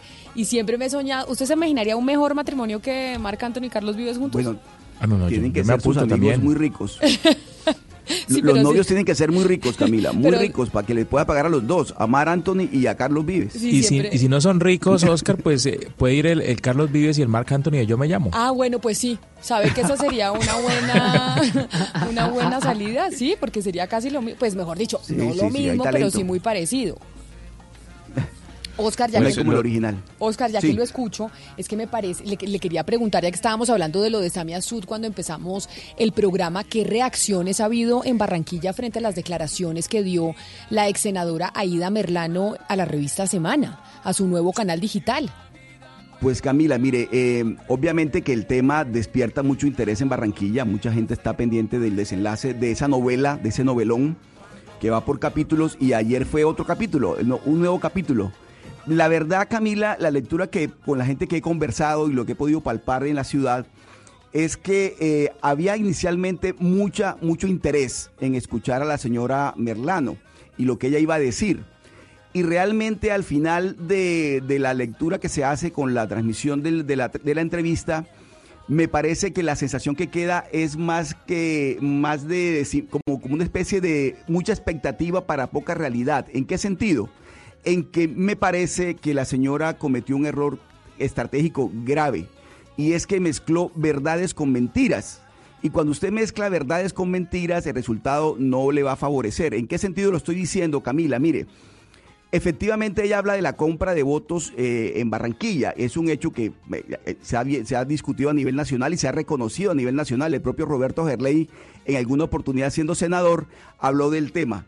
Pero cuando ella busca culpar a los demás y salirse ella de la responsabilidad y asumir el papel de víctima, de pobrecita, de que es que todo fueron, fue contra mí, que a mí me utilizaron, que yo fui títere, de la clase política corrupta barranquillera, allí pierde peso el testimonio, porque Barranquilla sí sabe exactamente las malas prácticas electorales de la señora Merlano. Pero ¿cómo Entonces me parece pero que estratégicamente sabemos- eso fue un error. Oscar, ¿cómo estratégicamente eso fue un error. qué de lo que ella dice es verdad y qué de lo que ella dice es mentira? Es decir, ¿cómo cuando, permite- cuando decimos mezcló verdades con mentiras, ¿cómo sabemos Bueno. qué es verdad y qué es mentira? Le acabo de decir, por ejemplo, que eso es una mentira. Lo que ella dice, ella no puede decir que no conocía o que desconocía o que era una víctima de lo que estaba ocurriendo. Ella fue protagonista de ese episodio. Una cosa es distinta si ella dice, efectivamente, yo participé, yo no fui perseguida por la justicia, yo no soy una perseguida de la, de la Corte Suprema, yo tengo responsabilidad y la asumo en este hecho porque yo participé de estas corruptelas. Pero cuando ella quiere untar a todos los demás y salvarse ella, me parece que estratégicamente, como, como método de defensa, es un error. Pero lo otro, Camila, eso que usted acaba de decir es totalmente cierto. Aquí se crearon tres escenarios. El escenario mediático, o sea, el, el bochinche, la bulla, el la escandola, que es en el que estamos. Esa entrevista de ayer obviamente hizo, hace parte de ese, de ese bochinche que nos gusta a todos en, en la, en la región Caribe y en Venezuela. El bochinche, la bulla, eso es una parte, es un escenario. El escenario político, que es el segundo escenario, que tiene que ver con las relaciones de Maduro con Colombia. A Maduro no le interesa la familia Char ni le interesa la familia Gerley. A Maduro lo que le interesa es Duque, Uribe y compañía. La pelea de Maduro es con Duque y es con el gobierno colombiano, que es el que le está promoviendo todo el cerco diplomático y todo lo demás que conocemos. Ese es el escenario político y ese es el escenario que le interesa a Maduro y seguramente va a tratar de sacarle todo el jugo posible a quien tiene su poder, que es en este momento la señora Merlano. Y el tercer escenario, que para mí es el más importante, Camila, es el escenario judicial, el escenario jurídico, que es el escenario de las pruebas todo lo que la señora Merlano ha dicho hasta ahora, absolutamente todo, incluyendo lo que, lo que, lo que, se, lo que hizo parte de su proceso que terminó en la condena de los 15 años, todo lo que ha dicho tiene que ser probado, tiene que tener un sustento probatorio. Pero como ella lo- tiene que haber lo unas evidencias. Ahora- ahora yo hago Entonces, una a ese pregunta. escenario no hemos llegado todavía, Camila. El escenario jurídico, al escenario probatorio, todavía no hemos llegado y estamos esperando todos que se llegue a ese escenario para efectivamente de, de- Claro, pero las, desmantelar pero todo las lo que está pruebas, ocurriendo. las pruebas tiene que darlas ante, ante un juez o ante una autoridad. Y ahí es donde uno, por ejemplo, Valeria, usted que es abogada, la pregunta es, ¿la fiscalía puede abrir investigación por cuenta de lo que dijo Aida Merlano en un medio de comunicación o no? Porque también, más allá de que ella no haya mandado las pruebas o no, es un testimonio que podría utilizarse para que la fiscalía deber de la empezara fiscalía. a averiguar qué de lo que ella está diciendo es verdad o es mentira. Es un deber de la Fiscalía empezar a abrir investigación y abrir investigación formal y tratar por todos los medios de recoger la Fiscalía, no mediante un medio de comunicación las declaraciones y los testimonios de Aida Merlano. Pero mucho de lo que denunció Aida Merlano ya se está investigando en la Fiscalía, Camila. Ellos ya tienen, digamos, las pruebas pertinentes para poder abrir investigación a muchas de las personas que acusó ayer a Aida Merlano. Pero yo quiero recomendarles a los oyentes que, que eh, lean la investigación que ha hecho La Silla Vacía por medio de la periodista Laura Ardila Rieta, porque lo cierto es que todo lo que contó ayer Aida Merlano lo había ya denunciado esta periodista en La Silla Vacía. Absolutamente todo sobre facial cure, sobre el tema de Gerlain, sobre cómo funciona la compra de votos, sobre el relacionamiento con este eh, eh, político en Cartagena. Creo que es muy interesante leerse toda la investigación de La Silla Vacía, porque creo que esto ya estaba documentado Pero, y ya estaba Valeria, denunciado por medio de este medio. Permíteme, Va- Valeria, permítame, y allí sobre eso que usted está diciendo, hacer una, un- una acotación. Mire, la, la doctora Merlano tuvo la posibilidad, la oportunidad de presentar pruebas durante el proceso y el juicio que se le llevó a cabo en la Corte Suprema de Justicia, antes de ser condenada a los 15 años por los cuales fue condenada, o a los cuales fue condenada. Eso no lo, ella, esa oportunidad, digamos, la desaprovechó por cualquier razón, no tengo ni idea cuál pudo hacer realmente. Ahora vuelve a insistir en unas versiones que a todos nos, a mí particularmente me parece gravísimo. Muchas de las cosas que Pero dijo, la además porque toca gente muy poderosa, o sea, habla de Germán Vargas Lleras, habla del presidente Santos, habla del presidente Duque, habla de, una habla- de un mecanismo de elección de presidentes en Colombia muy delicado que sí debería ser investigado y sí debería Y ser de- investigado por las autoridades más allá de que llaman de las pruebas o no. Para eso tenemos también entes investigadores en Colombia que pueden estar detrás de esa información. Camila, pero cuando yo hablo de las pruebas, no solamente me refiero a las pruebas que tiene que aportar la, la doctora Merlano, la señora Merlano, sino las que tiene que acopiar la- el sistema judicial. Es decir, el fiscal ha dicho que lo que ha dicho la señora eh, Merlano en Venezuela no, no, no, no, no va a ser utilizado en Colombia. Me parecería que, se- que es un error. Yo creo que sí debe ser utilizado, debe investigarse a fondo. Es que es un deber, es un deber. Sí, Por, No, eso, pero entonces por eso es importante el- que la fiscalía fiscal- sea un ente independiente del gobierno, que quiera en realidad encontrar la verdad de la La, corrupción. la en señora Colombia, Merlano ha dicho, quiera- por ejemplo, que la campaña de que Santos fue financiada con dineros que llegaron y se repartieron en tal y tal forma. Son unas acusaciones gravísimas, todo lo que ella dice en ese sentido. Pero Camila, si eso no se lleva al terreno de la prueba, de las evidencias, de la, de la, la parte probatoria, termina en el escenario del bochinche, termina en el escenario del chisme, que es lo que estamos todavía. Claro, Oscar, pero es la fiscalía el ente que tiene que buscar esas pruebas. Es decir, la fiscalía tiene el deber de encontrar, buscar oficiosamente esas pruebas para la investigación. Y la doctora fiscalía Merlano no se la puede quedar esperando a que la doctora también. Merlano. No, si no quiere, no.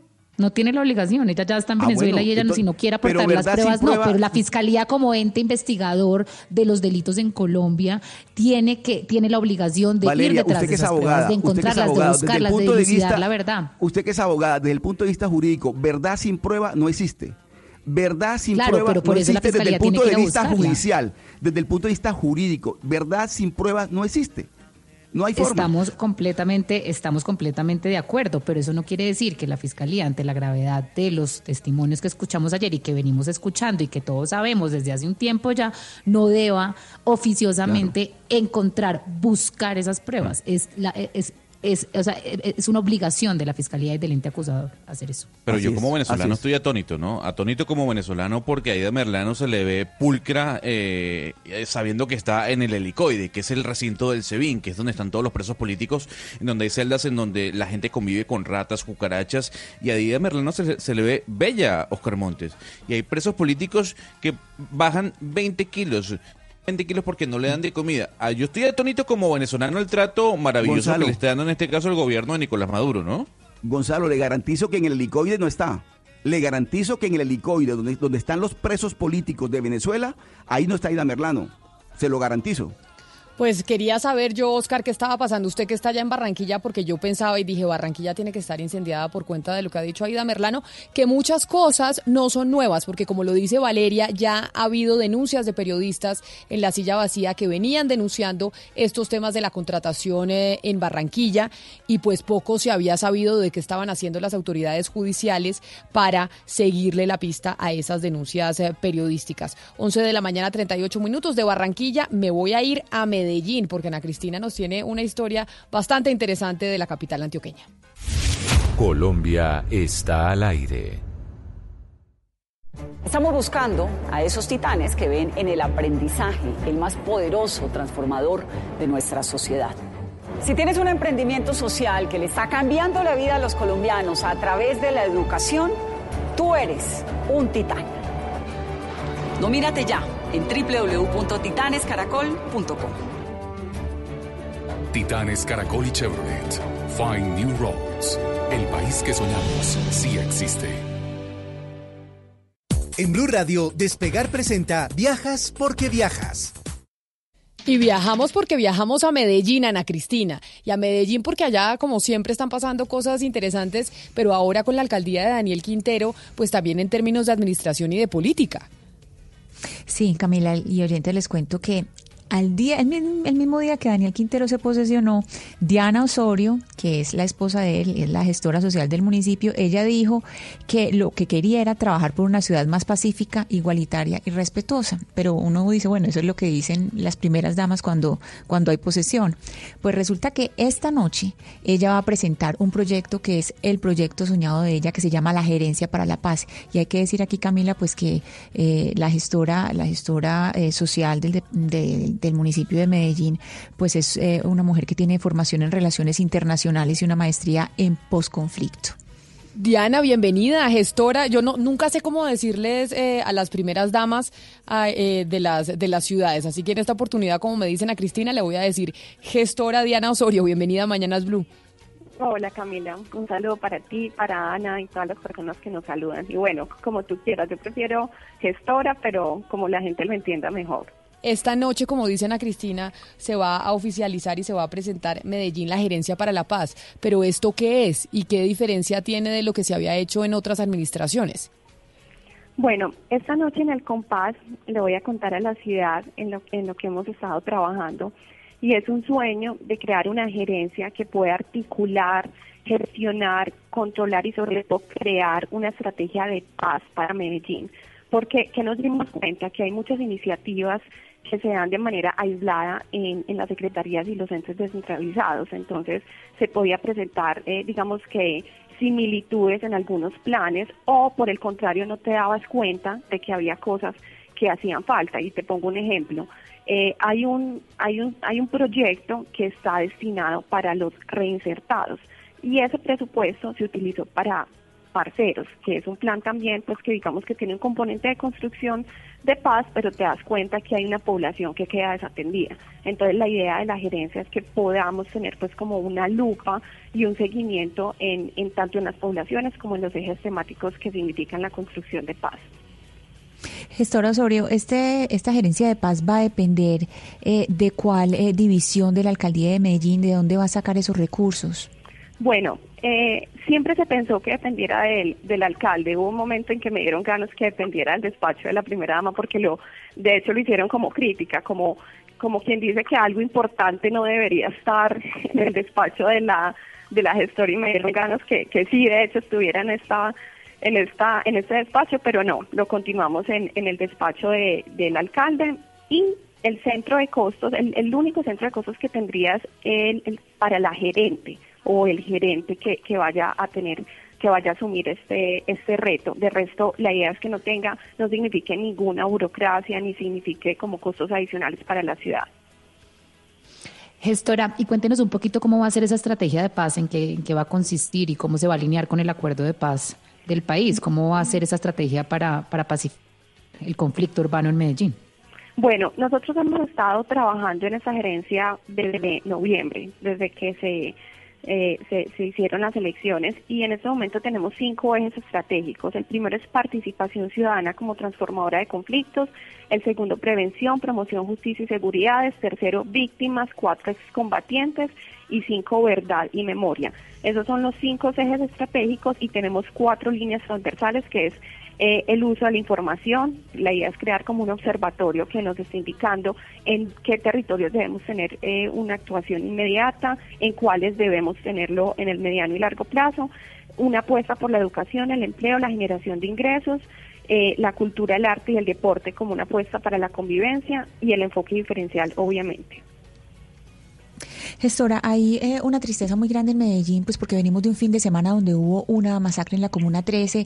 Ayer también hubo eh, unos asesinatos, entre ellos el, asesinato de un joven de 17 años, de Miguel Ángel Marín Arango. Y uno eh, se pregunta por el trabajo con los jóvenes.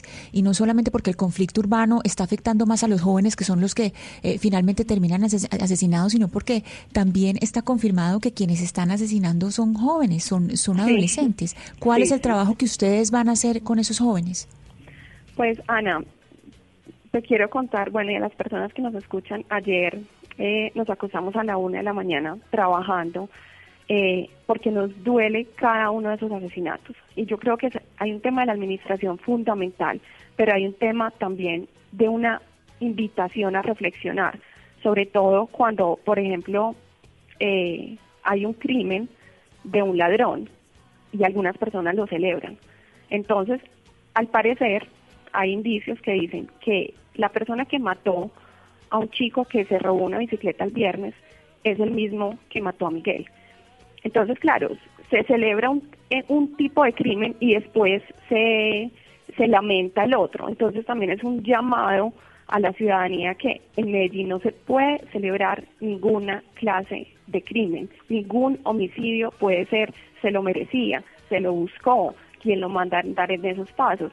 Y eso es un cambio de enfoque que está haciendo esta administración y es perseguir y capturar a todos los homicidas independiente de la víctima, que tenía antecedentes, que no tenía antecedentes, la vida se respeta. Y yo creo que ese es un llamado social a no justificar ningún homicidio en Medellín. Gestora, ¿cuándo empiezan a, trabajar y, con qué eh, trabajo interinstitucional? ¿Con, con cuáles otras eh, divisiones del, del, de la alcaldía de Medellín?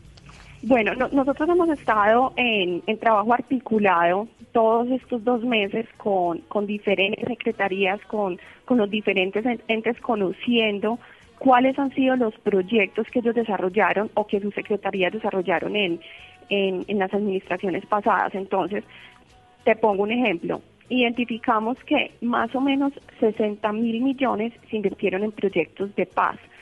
Eh, eso significa el 1.45% del presupuesto. Entonces estamos identificando es un presupuesto para paz.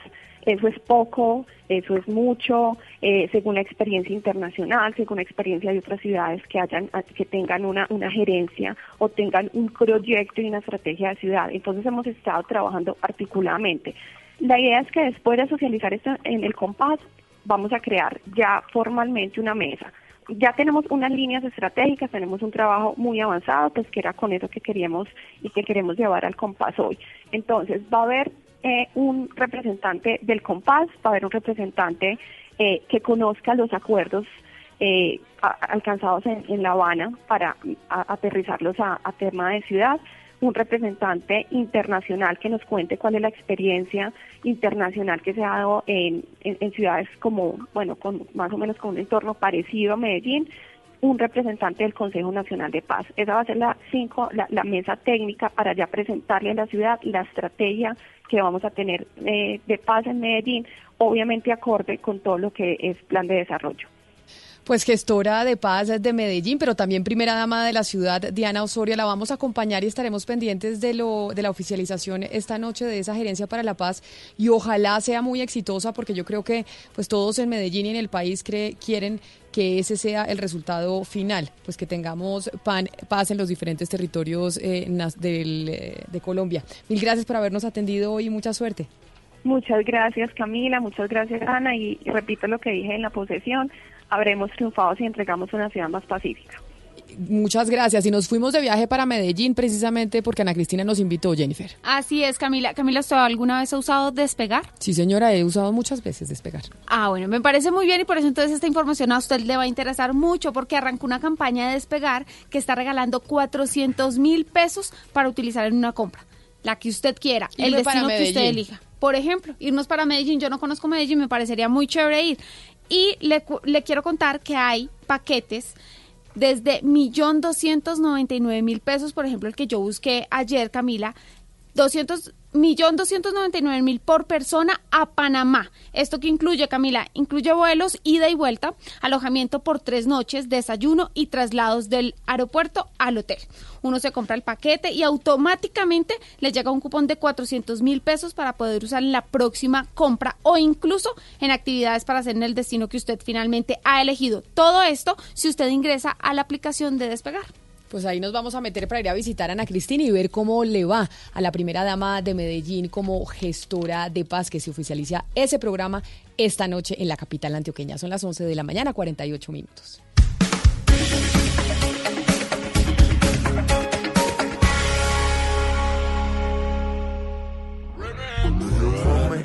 Tómate un trago y cuando estés borracha pa' mi casa nos vamos. Me sorprendió cuando sacaste ese cigarro. Tomaste tanto que lo has olvidado. Yeah. Pretty boy, dirty boy, baby. Y yo soy Maluma, baby. Ayer me besaste y no podías parar. Y me bailaste hasta el amanecer. Cuando desperté yo te quise llamar. Y ahora me dice que borró casé. Que no se acuerda de esa noche.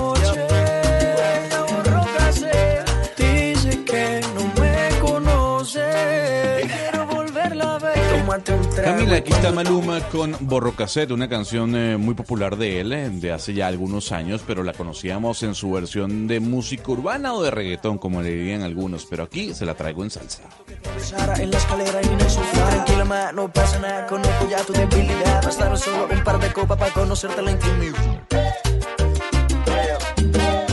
No suena nada mal este reggaetón en salsa, ¿sabe, Gonzalo? Ya que además, eh, cuando hablábamos con el eh, escritor cubano Padura, que hablaba y decía cómo el reggaetón, pues básicamente sepultó de la radio a la salsa. Y acá vemos como usted nos trajo un mix de los dos géneros, que son los géneros latinoamericanos por excelencia.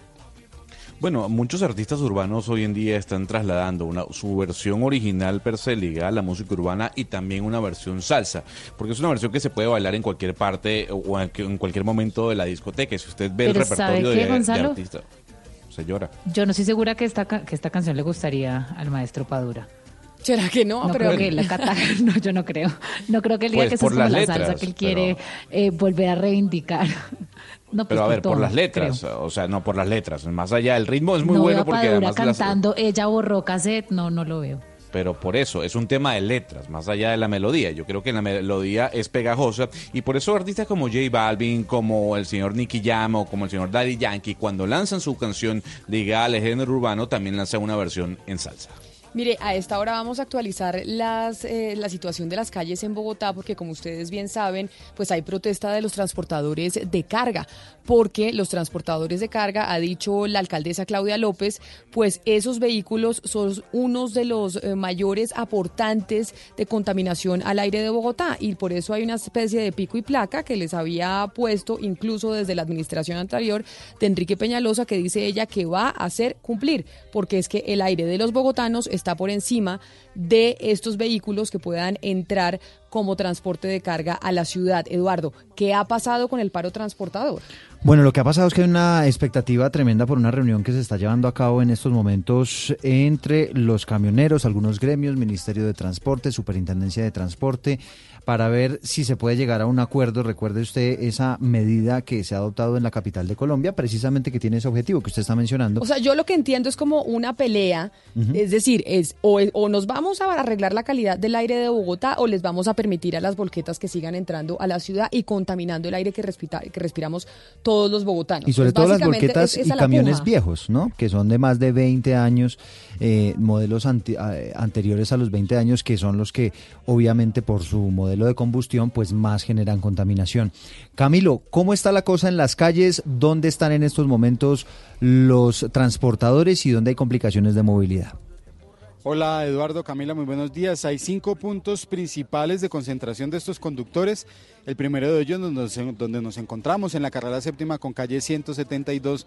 Hay un grupo aproximado de 200 vehículos, volquetas principalmente, que están aquí ocupando dos de los tres carriles de la carrera séptima algunas complicaciones en la movilidad y también le cuento que la policía de tránsito en este punto acaba de cerrar la carrera séptima a la altura de la calle 170, están desviando los vehículos, eso al parecer por una intervención que haría la policía en los próximos minutos. Otro de los puntos en donde hay concentración en la calle 13 con carrera 138, allí los conductores están haciendo una movilización, están haciendo un- una especie de plantón, plan tortuga a pie, están movilizándose por la calle 13 en el sentido de salida a Bogotá y posteriormente van a ingresar nuevamente por la calle 13.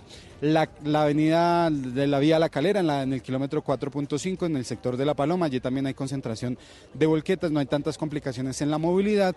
En la avenida Boyacá, a la altura de la planta de Cemex, esto es en la localidad Ciudad Bolívar, calle 71 Sur, también hay presencia de aproximadamente 50 volquetas en la calle 80 en el, sec- en el sector de la vía Siberia en el kilómetro 1.5 donde también hay presencia de los vehículos. En este momento justamente los conductores, como usted bien lo decía, están a, a la espera de la respuesta de la reunión, pero también están criticando la situación de la policía.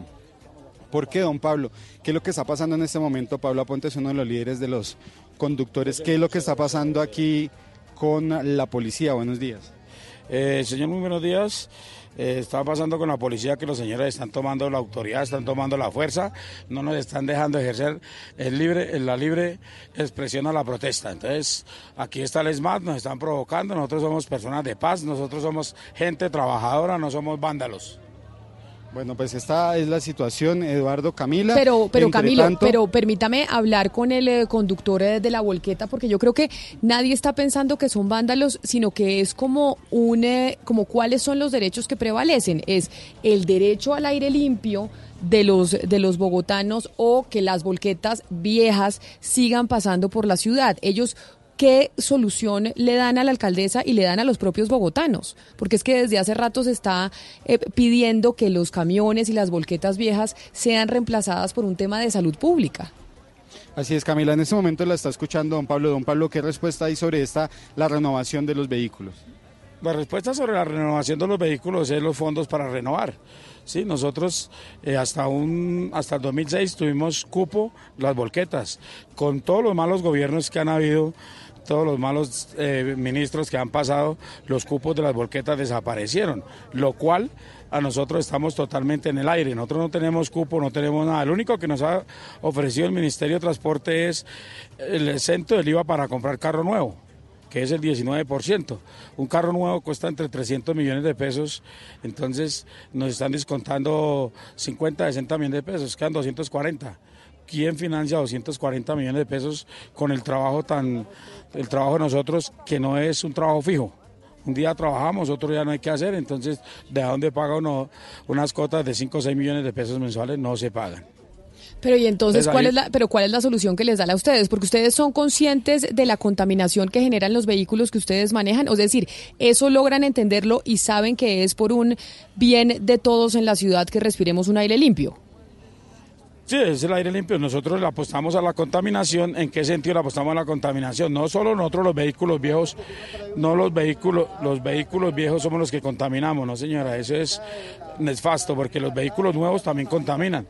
Eso vamos en el problema de los combustibles. Siempre lo hemos dicho porque Ecopetrol produce un combustible malo no le apuestan al biocombustible porque entonces ya pierde Ecopetrol ganancias. El biocombustible deja de mandar el 50% menos de partículas de invernadero a la, a la atmósfera, entonces no les conviene a ellos porque dejan de recibir Ah, ganancias. pero ustedes, pero, Pero- ustedes pero, no son, Pablo. pero ustedes no, no asumen que, que, que evidentemente los, los vehículos viejos, que igual está demostrado, pues contaminan más que un vehículo nuevo. Allá, o sea, allá iba, Camila, y, y perdón, me le meto aquí la pregunta. Pues claro, porque es que de todos modos eh, los vehículos nuevos, don Pablo, pues sí tienen una tecnología eh, diferente que permite que si bien se utiliza un combustible que según usted pues no es el idóneo, no es el ideal, pues sí contaminan mucho menos que uno de estos de carburador y de, y de otro ti- tipo de sistemas que obviamente pues generan una combustión mucho más contaminante. Eh, lo, lo que pasa y sucede es que cuando se refieren a carros viejos, la gente cree que estos carros tienen todavía los motores con los que ellos vinieron, por eso usted me habla de carburador. Estos carros ya no están a carburador, estos carros no están a gasolina, estos carros están motores diésel, motores del 2000 para arriba. Entonces, no creo que por tener unas latas viejas y tiene un corazón nuevo usted no vaya a trabajar ni vaya a subsistir bien. y entonces, don Eduardo, mire usted, vamos a ver qué pasa con esa Eh, Eduardo, reunión. no, Pablo. No, no, no, es que acá, don Pablo, sí señor, es que acá tengo a Eduardo que también está en, eh, en la mesa al lado. Lo único entonces es esperar qué pasa con esa reunión entre los representantes de los transportadores de carga, el ministerio y el distrito, porque hay que conciliar entre evidentemente unas necesidades que tienen laborales los transportadores de carga, pero don Pablo, son ustedes conscientes que también hay que conciliar el tema del aire en Bogotá, ¿no? Porque es que además también ahí estarán sus hijos, sus familiares, todos tenemos que tratar de respirar un aire limpio y las volquetas, pues a veces no está permitiendo. No solo las volquetas, aquí contamina Transmilenio. ¿Por qué no, no le apuntamos todos a la, a la descontaminación? Miremos los buses de Transmilenio, que son uno de sus principales contaminantes. Dicen, todo paro que hay en todo el dicen que no. que Pero, la- los pero don Pablo, la Secretaría, la Secretaría de Ambiente tiene unos porcentajes y lo que plantean ellos es que los camiones están generando el 40% de la contaminación en la ciudad. Vuelvo y le, doy la pregunta, le, digo, eh, de todas maneras nosotros siquiera apostamos a, a tecnologías limpias, nos den la repotenciación de nuestros vehículos y les colocamos motores 2010, 2020 que vienen con catalizador y todo. Es más fácil para nosotros y más viable montar un motor nuevo de línea nueva, un Euro 7, Euro 8, que estamos en, en Europa, está el Euro 8, que montarle a usted, pagar 250 millones de pesos. ¿Correcto? Lo que pasa es que de- detrás de esto hay muchos intereses, detrás de esto se mueven muchos intereses y como siempre ha sido, la corrupción en este país mueve, mueve el mundo, la plata mueve Pero el mundo. mire, hablando y ya aquí que no- usted no dice- encontraron más sino a los trabajadores, Pero ya que a los usted- que nos levantamos a la una o dos de la mañana Don a Pablo. trabajar, entonces los vamos a arrumar para un lado. Eso me parece una discriminación. Otra cosa. Don Pablo, permítame, yo le hago una 2000 pregunta. Para arriba, Permítame, yo le hago no una les pregunta. pusieron restricciones de ninguna, entonces. Ya que, ¿no ya nos que están usted habla, discriminando? ya que usted habla de, ya que usted habla de plata, a ustedes el acuerdo que les dan eh, como transportadores de carga no es el mismo que le dan a los eh, transportadores a nivel nacional y es que les daban un incentivo de 70 millones de pesos para hacer renovación de la flota. ¿Ustedes no tenían ese acuerdo o cuál es el acuerdo que tienen ustedes? No, ese acuerdo con nosotros los volqueteros no ha existido. ¿Por qué? Vuelvo y le, doy la respuesta. Hasta el 2006 nosotros teníamos cupo, teníamos un cupo, como los camiones, ¿sí? Entonces, si usted quería sacar una volqueta nueva, tenía que chatarrizar una volqueta vieja. Teníamos cupo. Cuando la polución con los señores Aguilar, con el viceministro, que es el ministro que murió, el gallego que murió, hicieron una, una, una tandada ahí donde, donde se robaron todos los, vulgarmente se los robaron, se robaron los cupos de las volquetas, donde el cual existen 50 mil camiones mal matriculados. Entonces ahí están los cupos que eran de nosotros las volquetas. Nosotros nos dejaron en el limbo porque nunca reclamamos, nunca hicimos nada. Entonces no nos conocían. Ahora que nos conocen somos las, somos las ovejas negras del paseo. Los que contaminamos, los que hacemos todo, no. Entonces pues yo apuesto a tecnología renovable. Nosotros vuelvo y le, digo, nosotros le ponemos motor 2015, 2016, denos repotenciación. O cómprenos los carros, es la otra, listo. Pues- Porque es que lo que nos ofrecen es el 19% de un carro que vale 300 millones de pesos, financiado quedan 450. ¿Dónde paga una persona? ¿Dónde pagamos nosotros los que tenemos ya 50, 60 años 400 millones de pesos? No, ¿Cuál banco nos va a fiar? Ningún banco Claro. nos va a fiar 400 millones de pesos. Pues don Pablo, permítame ir. Muchas gracias por, por hablar con nosotros hoy en Blue Radio y para entender también la posición de ustedes. Permítame ir donde está Marcela Peña, porque Marcela está a esta hora en, eh, eh, las puertas en donde se está llevando a cabo la reunión entre el sector eh, de los camioneros y los gremios y el Ministerio de Transporte y la Secretaría de Movilidad de Bogotá. Marcela, ¿qué se sabe de la reunión? Ya después de que oímos a don Pablo, ¿qué sabemos allá de la reunión para ver cuál es la concertación a la que se va a llegar? Pues concertación es una palabra que difícilmente vamos a escuchar hoy, Camila. La reunión ya completa más de dos horas y por el momento no hay ningún acuerdo sobre esas restricciones a la movilidad. Ya aquí los camioneros, los líderes de las movilizaciones que mencionaba Camilo más temprano, están eh, exponiendo sus puntos. Ya le dijeron al Ministerio de Transporte qué es lo que quieren y lo que quieren es la derogatoria del decreto 840 que les impide circular a los vehículos que tienen más más de 20 años de antigüedad. También están agregando nuevas peticiones a la lista. La principal es que se deroguen los comparendos que les impusieron a varios de ellos esta mañana por, por parquearse en las vías públicas para protestar. Al respecto nos habló Jorge García, líder de las protestas. Ante una crisis de peligro necesidad de un sector que clama para que seamos escuchados, a sabiendo de que el culpable de la contaminación es la calidad del combustible, entonces nosotros nos queda injusto que se siga cargando la mano al sector transportador. Entonces ya está exponiendo el secretario de Movilidad, Nicolás Estupiñán, y ha hecho un poco lo mismo que ha hecho la alcaldía en los últimos días, que es defender la medida y decir que está sustentada en proteger la salud de los bogotanos y un aire más limpio, así que eso no le da muchas esperanzas a los conductores que están esperando que se derogue la medida, Camila. Pues vamos a ver qué pasa con esa reunión. Acuérdese, Camila, que ya el distrito dijo el 840 no es negociable. Pues vamos a ver, porque usted ya escuchó a los transportadores y al final, pues los afectados son los bogotanos. Esperemos que se logre una solución pronto. 12 del día, 3 minutos. Quiero que sepa que me interesa no hay un día que no pare de pensar en su belleza.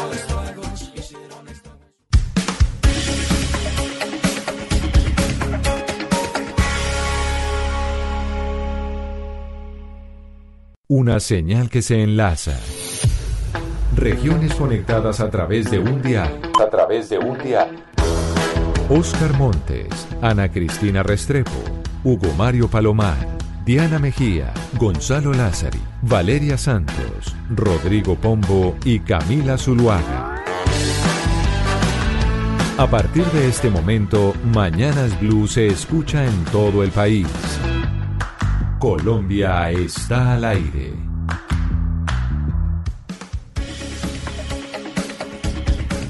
Son las 12 del día, 4 minutos. Empezamos una hora más en Mañanas Blue cuando Colombia está al aire. Y hoy decidimos en esta hora hablar eh, del bullying y de lo que está pasando en los colegios en nuestro país. ¿Será que nos quedó grande combatir el bullying en Colombia? ¿Y por qué decidimos hablar del bullying? Porque ayer conocimos una noticia aterradora de lo que le pasó a una niña, una menor de 13 años en un colegio en el sur eh, de Bogotá, en donde terminó ella en el hospital por cuenta de las agresiones de sus compañeros en el colegio, que al final eh, terminaron eh, pues acuchillándola y estas venían siendo unas agresiones que se habían denunciado con eh, anterioridad de lo que estaba pasando en este plantel educativo. Pero ¿hasta dónde está llegando el bullying? El bullying es de colegios públicos, de colegios privados y qué estamos haciendo y qué pueden hacer los papás para combatir esto que pueda llegar a sucederle a sus hijos. Hoy nos acompaña aquí en cabina Pilar, a quien la llamaremos así para protegerle su nombre, que es la madre de esta niña de 13 años, que ayer terminó pues que se conoció la historia de que terminó siendo agredida por sus compañeros en un colegio del sur eh, de Bogotá. Pilar pues no va a salir en cámara por seguridad, pero está con nosotros aquí en cabina. Pilar, bienvenida. Muchas gracias por acompañarnos el día de hoy. Muchas gracias, buenos días. Cuéntenos exactamente qué fue lo que pasó y hace cuánto venía su hija, que en este momento eh, pues está en, en, el hospital y esperemos y esperamos que esté evolucionando mejor. Pero qué fue lo que pasó, hace cuánto venía usted oyendo las historias de sus hijos sobre el bullying que les estaban haciendo en el colegio.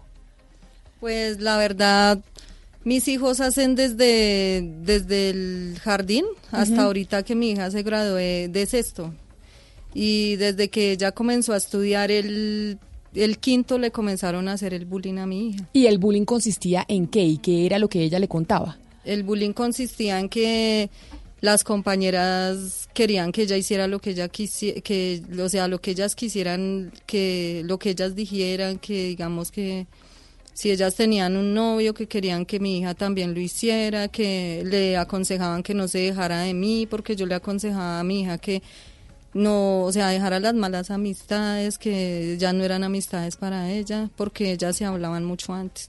Pero entonces las niñas al ver que la niña mía se alejó, que todo, entonces pues comenzaron a hacerle bullying porque comenzaban a, la niña, una de las niñas le bajó la pantaloneta delante de los niños del salón, o sea, en público, y, ahí fue cuando comenzó. El mismo día que le pegaron fue que le hicieron eso a mi hija. Pilar, y su hija le venía contando que le estaban haciendo bullying desde hace cuánto. Es decir, este proceso de ser una tortura, ir al colegio, ¿duró cuánto tiempo?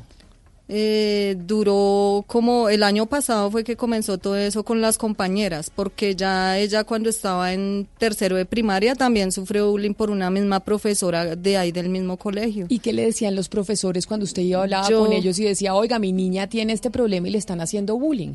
Pues los profesores lo único que dicen ahí es que firmaron un compromiso ahí, que porque todas las niñas son iguales, que en todos los colegios pasa eso, que es lo normal, que la niña es una adolescente, que entró a etapa de adolescencia de, para, o sea, eh, que ella quiere experimentar muchas cosas, que no la aleje esas niñas, que no sé qué, bueno, yo entonces pues me convencieron y yo dejé, o sea, la dejé ahí. Yo como soy madre cabeza de hogar, sí. pues entonces pues yo me decidí a dejarla ahí porque no le encontraba otro colegio. Yo intenté conseguirle otros colegios, pero la verdad yo vivo muy lejos.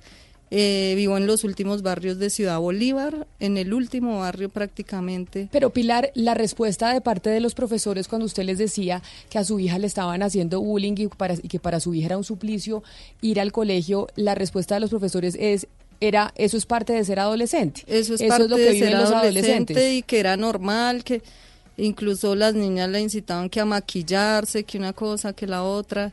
Entonces, pues la verdad no y como yo no la dejaba hacer lo mismo, pues las niñas eran así, se la montaban muy feo y ya llegó en un extremo que hasta bajarle la pantaloneta y todo y ahí comenzaron a agredirla y, y el, eso pasó el día miércoles.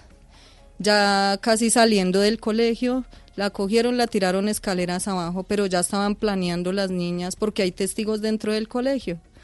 Eh, lo que pasa es que en el colegio no quieren hablar porque pues a cada quien le conviene su, su parte y la verdad sin ofender pues es así porque ella tiene, el día que la golpearon, las compañeritas de ella son testigos, cuando a ella le cortaron el cabellito y le pegaron y la encendieron a pata, ya saliendo del colegio porque primero la tumbaron dentro del colegio por unas escaleras y luego ella cuando se levantó ya ya fuera la acabaron de coger a, a agredir la pata y a puño y le cortaron su cabellito, pero comenzó dentro del plantel, ya venía planeado y esto ya venía mucho antes, como le comento, desde el año pasado.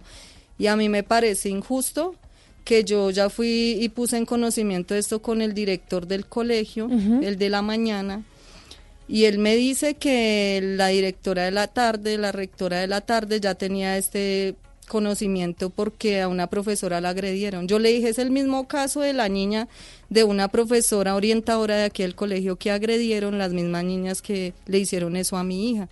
Las niñas se lo hicieron porque en el momento que mi niña quedó inconsciente cuando le pegaron, llegó la profesora les dijo a las niñas que ya no más, que ya no le hicieran nada, eso a mi hija y la cogieron a piedra y las calabraron y la profesora me parece, o sea, injusto que la profesora se quede callada y ellos ni siquiera me llaman a preguntar cómo está mi hija. Pilar, Pilar, quiero preguntarle eso precisamente, ¿cómo está su hija en este momento? Y permítame aclararle a los oyentes y a la gente que está conectada con nosotros a través de Facebook Live y que está viendo su cámara difuminada, la razón por la cual están viendo la cámara difuminada de Pilar es que por temas de seguridad y para ella hemos eh, y ella nos ha pedido que no eh, se le muestre en cámara. Ella nos está acompañando aquí en la cabina de Blue Radio en eh, Bogotá, pero esa es la razón por la cual ustedes están viendo la cámara de Pilar difuminada, que es la mamá de esta niña de 13 años que fue agredida ayer en un colegio de Ciudad Bolívar por cuenta del bullying que se le viene se le venía haciendo hace mucho tiempo y por eso es que estamos preguntando si nos quedó grande a nosotros en Colombia la batalla contra el bullying. La situación de salud de su hija Pilar ahorita es cuál? ¿Cómo está su hija? Pues la situación de mi hija es que ella a través de eso ella ahorita viene subiendo de, sufriendo de tensiones altas y y el ritmo cardíaco lo ha tenido también muy delicado. Entonces la tienen en tratamiento con pastas para la tensión y todo eso. Pilar, la Secretaría de Educación ha dicho que esto que le pasó a su hija de 13 años fue producto de una discusión entre un grupo de estudiantes de la institución, que esto que a ella le pasó es por cuenta de una discusión entre dos grupos de estudiantes. Eso, es lo que dice la Secretaría. Yo quiero que, que esto quede en claro, dejar en claro que esto no fue ninguna riña, esto ya venía haciendo bullying porque mi hija me venía rogando a mí que la cambiara de colegio, incluso aquí tengo una testigo que vino a acompañarme el día en el estado como yo llevaba a mi hija. Mi hija hasta se me desmayó, yo la monté, porque a mí no me prestaron auxilio. O sea, llegó una ambulancia a auxiliar la profesora, estuvo hasta la policía ahí, vieron mi hija así, no preguntaron nada, si no sellaron la profesora, mi hija me la dejaron así. Entonces para mí eso es algo muy inhumano lo que hicieron con mi hija, no era justo. Y, yo digo que así hubiera sido una discusión que tuvieran un problema que, porque todo el mundo cometemos errores. Pilar, y casos similares de bullying en ese colegio en donde estaban sus hijos, usted eh, vio no solo el de su hija, sino conoció de otros papás que también denunciaran bullying en esta institución educativa. Eh, sí conozco casos, pero no denunciaron porque allá la verdad lo citan a uno a hablar, a arreglar el problema y nunca hacen nada, todo sigue normal. La verdad, pues sí conozco personas que pueden venir a dar testimonio de lo mismo de bullying que les han hecho. Entonces, pues la verdad, mi hijo pequeño de nueve años tiene mucho miedo de ir a estudiar porque él dice que él piensa que le van a pegar por ser hermano de mi hija. Entonces las mismas niñas están... Y, y las autoridades, el colegio, la administración de Bogotá, el colegio donde están sus hijos es un colegio público, ¿no le han dicho qué se debe hacer? ¿Qué se debe hacer en este momento con su hijo chiquito que también tiene temor de que termine él siendo eh, al que le hagan bullying ahora por lo que pasó con su hermana? Eh, la verdad, el colegio no ha estado pendiente. Después de estar enterado de esto, no ha estado pendiente. Ellos hacen sus reuniones con los papás, los niños que pasó el caso, pero a mi hija y a mí ni siquiera nos han llamado para eh, tenernos enteradas de lo que ellos hablan allá, de los acuerdos que hacen, de lo que pasó. A mí no me han llamado a a tenerme enterada de esas cosas. ¿Usted sabe, Pilar, o las mamás que usted conoce de ese colegio, qué es lo que se debe hacer cuando, cuando uno es víctima de bullying, cuando un hijo de uno es víctima de bullying? ¿A ustedes les hacen algún tipo de conferencias, les explican cuál es el procedimiento que se debe seguir cuando eso le pasa a un hijo de uno? Pues la verdad yo lo único que sé es que tengo que denunciar porque yo no puedo, eh, o sea, yo no quiero que lo que le pasó a mi hija le pase a otros niños porque yo creo que pues yo le digo a los papás que le pongan más cuidado a sus hijos porque cuando sus hijos les digan que eh, o sea, que les pasa algo en sus colegios, así como hacía la mía, pues que por favor les pongan cuidado, porque mire, yo hasta que no sucedieron estas cosas graves, ve ahora. Y la verdad, pues yo he sufrido mucho en el hospital mirando a mi hija, porque mi hija eh, me la han querido pasar hasta la UCI, porque se duró un día, o sea, en un momento que se puso, pero mal, mal, mal, mal. Pero mire, permítame, porque estamos en, en comunicación eh, también, Pilar, con Julián eh, de Subiría, que es director de un instituto que se llama el Alberto Merani, y es toda una autoridad en temas de educación. Y profesor de Subiría, quisimos llamarlo a usted porque esto no es un tema solo de colegios eh, públicos, también es de colegios privados, y en la guerra contra el bullying pareciera que la estuviéramos perdiendo. Y por eso yo quisiera preguntarle y dándole la bienvenida, preguntarle a usted como toda una autoridad, ¿qué debe hacer un papá cuando llega su hijo y le dice, es que estoy siendo víctima de bullying en el colegio. Bueno, muy buenos días, Camila, muy amable por la, por la invitación. Yo no podría referirme a un caso específico, yo puedo comentar el tema, pero ya para un caso específico uno tendría que tener un conocimiento mucho más alto, hablar con distintas personas, recaudar, eso dice el protocolo, recaudar información de distintas fuentes. Lo primero que yo sí quiero llamar la atención es esto, no es que los niños se vuelvan violentos en los colegios. Probablemente el espacio más pacífico que haya en nuestro país sean los colegios. Es que esta es una sociedad profundamente violenta. Es que venimos de una guerra de 220 mil muertos, es que hay 9 millones de víctimas en nuestro país. Lo que sí puede uno afirmar es que hasta el momento pareciera que a la sociedad le está causando eh, demasiado problema transitar hacia la paz. Claro, o sea, pero yo llamo la atención de que es más generar el problema. Es lo primero que quiero insistir. Pero profesor de Subiría, entendiendo que usted no se puede referir a un caso en particular, que es el caso de Pilar, que nos está contando de una niña de 13 años que terminó en el hospital por cuenta del bullying que le están haciendo sus compañeros, ¿qué es lo que se debe hacer? En Colombia, un papá que le llega a su hijo a decirle, mamá me está o papá me están haciendo bullying en el colegio, ¿hay alguna especie de protocolo? ¿Hay una, hay, hay una especie de ruta que se deba seguir? ¿Qué es lo que le debe decir uno a los profesores para que se pueda solucionar el caso con el hijo de uno? ¿Cómo no? Hay muchas cosas que pueden hacer los padres, muchas cosas que pueden y deben hacer los colegios. Si quieren, empezamos por los padres. La mitad de los padres en Colombia golpea a sus hijos con un objeto. Entonces, los padres generan hijos violentos cuando incentivan a la violencia. Cuando el padre le dice al hijo, eh, hijo, pega antes de que te pegan. Hijo, el mundo es de los vivos. Hijo, no te dejes de ninguno. Entonces, lo primero es que los padres no incentiven a la violencia, no generen la violencia. Ese es el primer llamado que yo le hago a los padres.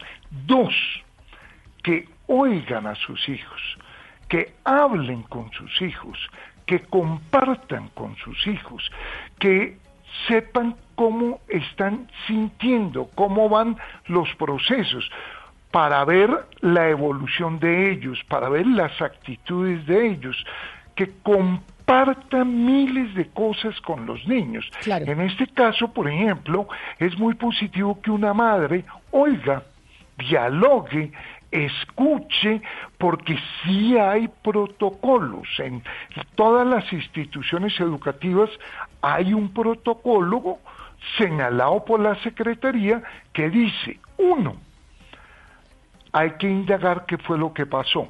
Y hay que reconocer que en un colegio los muchachos tienen muy buena información, saben qué pasó. Por lo tanto, hay que citarlos, convocarlos y aclarar. Dime. Pero, ¿qué tan bueno es querer o cambiar a los hijos del colegio? Y permítame, profesor de Subiría Pilar, porque entiendo que usted quiere cambiar a sus hijos del colegio. Este es un colegio público y tiene que la Secretaría de Educación darle el, el permiso para poder trasladar a sus hijos de colegio. ¿Usted quiere cambiar a sus hijos de colegio porque dice en esta institución ya es muy difícil que mis hijos puedan estar? Sí, señora, la verdad es que también allá a veces a veces hay unos días clase, hay otros no, y la verdad pues que es que así, o sea, a través de que hay bullying, también los profesores a veces no van y los niños a veces quedan por ahí volando y a veces no avisan que no hay clase y eso. Y la verdad, pues el, eh, yo prefiero que cambien a mis hijos de otro colegio y por seguridad, porque es que yo, vea, mi niña, mi niña casi me la matan, la verdad, para mí esto no es bullying, para mí esto es un intento de homicidio porque le cortaron su cabello, le puntearon el cuello con una navaja y la encendieron entre muchas niñas a y la verdad, la niña llegó muy inconsciente, se me desmayó tres veces y, y se vomitó y todo y por eso está en el hospital mi Pero mire, señora Pilar, eso que usted Sí, dice es muy importante porque aquí estamos hablando de la responsabilidad de los colegios, pero el caso específico de su hija trasciende el colegio y es un tema de las autoridades porque, como usted nos explica, es un intento de homicidio por parte de las niñas. ¿Usted está acompañado de un abogado? ¿Interpuso alguna denuncia en la fiscalía? ¿Ha recibido alguna respuesta del Estado? Eh, la verdad, este, eh, yo fui asesorada por trabajo social del hospital Mason donde está mi hija, porque pues en esos momentos yo no tenía cabeza, sino yo pensaba, o sea, pensar en otras cosas, sino mi hija se me va a morir, yo la vi muy mal, yo dije, no me mataron mi hija, yo la vi muy mal, ella entró muy mal al hospital, entonces pues la verdad, eh, yo fui denuncié, sí, pero a- eh, me orientaron que fuera a una parte de menores porque ya son menores, entonces yo fui allá, coloqué el denuncio, me dijeron que le iban a asignar fiscal a mí al caso de, de, de esto y la verdad pues ya está el, en proceso esto, este tema, Pero, esta situación. Como bien dice usted, esto no es un caso de bullying, sino también un tema penal. Pero, profesor de Subiría, cuando los papás ven que sus hijos les dicen, se me hace insoportable estar en el colegio porque te- me hacen bullying todo el tiempo, los profesores no responden, ¿es una buena opción y sí se debe cambiar de establecimiento educativo a los niños o no? ¿Esa puede llegar a ser una solución? Bueno, en un caso tan extremo, donde ya hay una agresión de carácter físico, donde ya hay lesión, sí es conveniente el cambio de colegio. Uno en términos generales no debería promover que hubieran cambios de colegios, pero si estamos ante una situación donde ya está en riesgo la vida de la persona, sí es conveniente para restablecer la seguridad, la autoconfianza, para volver a generar interacciones sociales. En un caso como este yo sí recomendaría el cambio de colegio, pero lo que hay que entender es que el problema hay que resolverlo desde una perspectiva legal y desde una perspectiva pedagógica. Yo quisiera hablar es de la pedagógica y es la pedagógica lo que implica es involucrar a la comunidad. Este no es un problema de una niña con otra niña o de una niña con un grupo de niñas. El 80% de los casos de bullying se suspende si el grupo interactúa, si el grupo participa. Por lo tanto, hay que empoderar a los grupos, hay que darle la palabra a los estudiantes, hay que promover liderazgos positivos, hay que hablar estos temas en los colegios. Educar es formar mejores ciudadanos y no enseñar matemáticas o biología o química. Eso es una pequeña parte, pero lo fundamental es que salgan mejores seres humanos, mejores ciudadanos. Por lo tanto, esto no debe pasar en una institución educativa. Los profesores tienen que intervenir cuando empiezan los primeros actos, cuando hay burla sobre un Pero entonces, hay entonces, que intervenir. entonces hablar del tema sí es importante. ¿Y por qué digo que hablar del tema es importante? Porque entiendo, doña Pilar, que una profesora en el colegio reunió a los compañeros de su hija a decirle, no se habla más del tema, tema cerrado, no discutimos lo que pasó y de esto en este colegio no se va a hablar. ¿Eso pasó? Sí, señora, incluso hoy fue a visitar una compañerita de las que fueron testigos que cuando le hicieron a mi hija eso, el, cuando la golpearon, ella fue a visitarla hoy y ella me comenta que la profesora a la que agredieron la tiene hasta aquí, mejor dicho, el cuello, diciéndole que por favor no se vaya a poner a decir nada, que la verdad, que no sea así, que sino que la niña teme hablar, la niña teme hablar, ella dice, no, es que en el colegio a todo mundo nos tienen así, que no digamos nada. Incluso hoy fue la alcaldía, va a ir la alcaldía y no, no hicieron clase en el colegio que porque iba a la alcaldía, pues a mí se me hace muy extraño la verdad. Y también se me hace extraño que el colegio no se pronuncie, no, teniendo mis datos, porque no me llaman y me preguntan por lo menos cómo está mi hija. Si ellos creen que no, que no son responsables, entonces ¿por qué no, no llaman y me preguntan cómo está mi hija? Y, y la verdad, pues me parece injusto que me hayan dejado sola y metida en todo esto y ni siquiera me hayan auxiliado a mi hija, ni siquiera la verdad, pues Pero entonces la recomendación, profesor de Subiría, es si se debe hablar o la actitud que está tomando el colegio que cuenta Pilar es la que se debe tomar. Bueno, un colegio obviamente tiene que investigar, tiene que aclarar qué fue lo que pasó, tiene que consultar todas las fuentes, cuándo, quién, cómo, dónde. Pero esto hay que hablarlo, pero hay que hablarlo todo el tiempo, hay que hablar de los hechos de violencia. ¿Por qué? porque los niños y los jóvenes se han insensibilizado por vivir en un país tan violento. Entonces necesitamos sensibilizarnos. Es positivo que los medios de comunicación participen, sí, pero llamo la atención de los medios, no solo contando los problemas, necesitamos que los medios nos ayuden a formar esperanza, ojalá también cuenten los casos de reconciliación, ojalá también nos cuenten actos muy bellos, muy solidarios que se dan en las comunidades, para que no se transmita una sola parte de la realidad, y es de que hay Profesor actos de violencia pero también unos muy positivos. Es decir, profesor de necesitamos bajo entre todos sensibilizarnos Dime. Bajo ese entendido de que hay una eh, corresponsabilidad, es decir, que no es solamente el colegio, sino que también está la familia, nosotros, los medios de comunicación, la sociedad y el Estado, bajo ese entendido de la corresponsabilidad.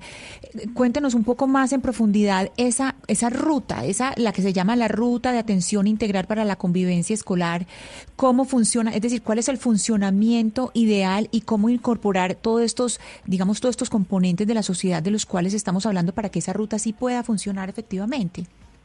Necesitamos individuos más sensibles y la guerra insensibilizó, nos acostumbró a la muerte y a las masacres. Necesitamos que haya actos como por ejemplo uno que hacemos aquí muy bello, que cada niño le diga a otro niño algo bello en un día del afecto. Ese día la mayoría de los niños están emocionados de escuchar a sus compañeros. Necesitamos que los estudiantes mayores se vuelvan hermanos mayores de los niños que llegan. Tuvieras toda la dedicación que hacen los estudiantes mayores cuando les llegan niños pequeños. Lo que yo llamo la atención es Claro, los colegios tenemos responsabilidad, tenemos que entender que hay que sensibilizar a los niños y que hay que abordar en las clases los temas y que hay que analizar los problemas de violencia y que los hechos violentos se incorporen en el aula de clase. Uno, las familias también. Las familias tienen que hablar con sus hijos, escucharlos, acompañarlos, sensibilizarlos. Si un padre dice, ojalá maten a todos estos, pues les está dando un mensaje muy negativo a sus hijos. Si se expresa muy mal de un venezolano que encontró en la calle, pues le está dando un mensaje muy negativo. O sea, llamo la atención de que esto no es creado en los colegios, sino es creado en la sociedad. Por, eso la solución es social. Los colegios tenemos una parte. No, sin duda alguna, sin duda alguna. Y esa, esa solución eh, de la sociedad es estructural, profesor de Subiría. Pero también hay una pregunta que se hacen muchos papás y es cuando yo estoy enfrentando un caso de bullying a mi hijo, que mi hijo llega llorando, que no me dan respuesta en el colegio, ¿qué debo hacer? Y permítame, Gonzalo, internacionalmente hay alguna organización que trabaje en estos temas internacionalmente que se sabe de cómo se debe combatir el bullying, que además ahora no solo es físico, como en el caso de doña Pilar, que ya está rayando en un tema penal, sino que además en redes sociales los papás también están aterrados de lo que le están haciendo a sus, a sus menores. Hay una organización muy importante, Camila, que se llama Bullying Sin Fronteras. Eh, en Argentina está considerada la primera enciclopedia mundial contra el bullying y el ciberacoso o el ciberbullying. Y además es la creadora del Día Mundial contra el Bullying que se celebra el 2 de mayo. Es una de las ONGs más importantes en esta parte del planeta para hablar de este tema. Y qué mejor que nuestro, que su director nos acompañe a esta hora en medio de esta conversación. Doctor Javier Miglino, gracias por estar con nosotros en Blue Radio. ¿Qué tal? ¿Cómo están? Buenas tardes. Don Javier, desde su óptica, ¿cómo hay que tratar el bullying? Partiendo de lo que dice, eh, en este caso, eh, nuestro invitado, el señor de Subiría, ¿parte de la sociedad todo este acoso? Yo escuché atentamente lo que decía el profesor, eh, escuché a la mamá de Pilar. De alguna manera lo que le pasa hoy a Pilar le pasó hace unos días a Fátima en México, que si bien no fue una situación de bullying, sí fue una situación de violencia contra una niña que terminó asesinada eh, hace pocos días, eh, con la OMS eh, y Bullying Sin Fronteras, eh, tomamos en cuenta una definición puntual para el bullying, para tratar de que la gente la pueda entender, ¿no? Porque tantos términos técnicos a veces alejan a la, a la gente de la solución. El bullying o el acoso escolar es todo comportamiento de hostigamiento continuado, de parte de una persona hacia otra o de un grupo de personas hacia otra, como en el caso de Pilar puntualmente. Ese hostigamiento tiene que producir daño, tiene que producir dolor. Eh, cuando hablamos de daño, hablamos de daño físico o daño psicológico. Eh, y por supuesto que tiene que acontecer dentro del ámbito escolar. Es decir, pero Entonces, un señor tipo- Miglino, un- perdóneme, yo lo Sí. interrumpo. Es decir, estamos tratando de definir qué es bullying, que es lo que, Sí. que es lo que usted nos está ayudando para que los papás sepan y también los menores sepan cuando hablamos de bullying a qué nos referimos. Usted nos dice, tiene Mm. que pasar dentro del ámbito escolar. Uno, Exactamente. tiene que haber agresión verbal o física o incluso también a través de redes sociales. Sí, sin duda, o también eh, lo que se llama la ley del hielo, que es la agresión en cuanto a que un, un grupo de chicos o chicas simplemente aísla a la otra persona y la deja sola y no sabe para dónde ir esta persona y se siente mal. Entonces, eh, ese hostigamiento, como le decía, produce dolor y produce daño. Eh, América Latina y España tienen que lamentar 300 muertos al año por causas de bullying, ya sea por homicidios, algo parecido a lo que le pasó a Pilar, eh, cuando un grupo ataca a, un- a una persona, o bien por suicidios, porque han empujado al suicidio a una chica que, que perdió la vida en Costa Rica, que perdió la vida en Argentina o que perdió la vida en Colombia. Eh, Sergio Urrego, por ejemplo, en Colombia perdió la vida a partir de que tuvo una- un hostigamiento continuo, at- atento a su situación en la escuela. Es un caso que seguramente ustedes conocen. Yo hablé personalmente cuando ocurrió la situación con la mamá de Sergio Urrego eh, y con distintos eh, elementos que, que participaron, ¿no? el Ministerio de Educación y demás. El tema es que Sergio hoy no está. El punto es justamente, eh, a partir de eso, de tirar tres, cuatro parámetros claros, eh, lo primero es que al acontecer en la escuela los docentes son responsables, si no sería acoso en la iglesia o acoso en el campo de deportes. Es acoso escolar. Ocurre en la escuela, el docente tiene responsabilidad, como tiene responsabilidad los padres, como tienen responsabilidad los chicos.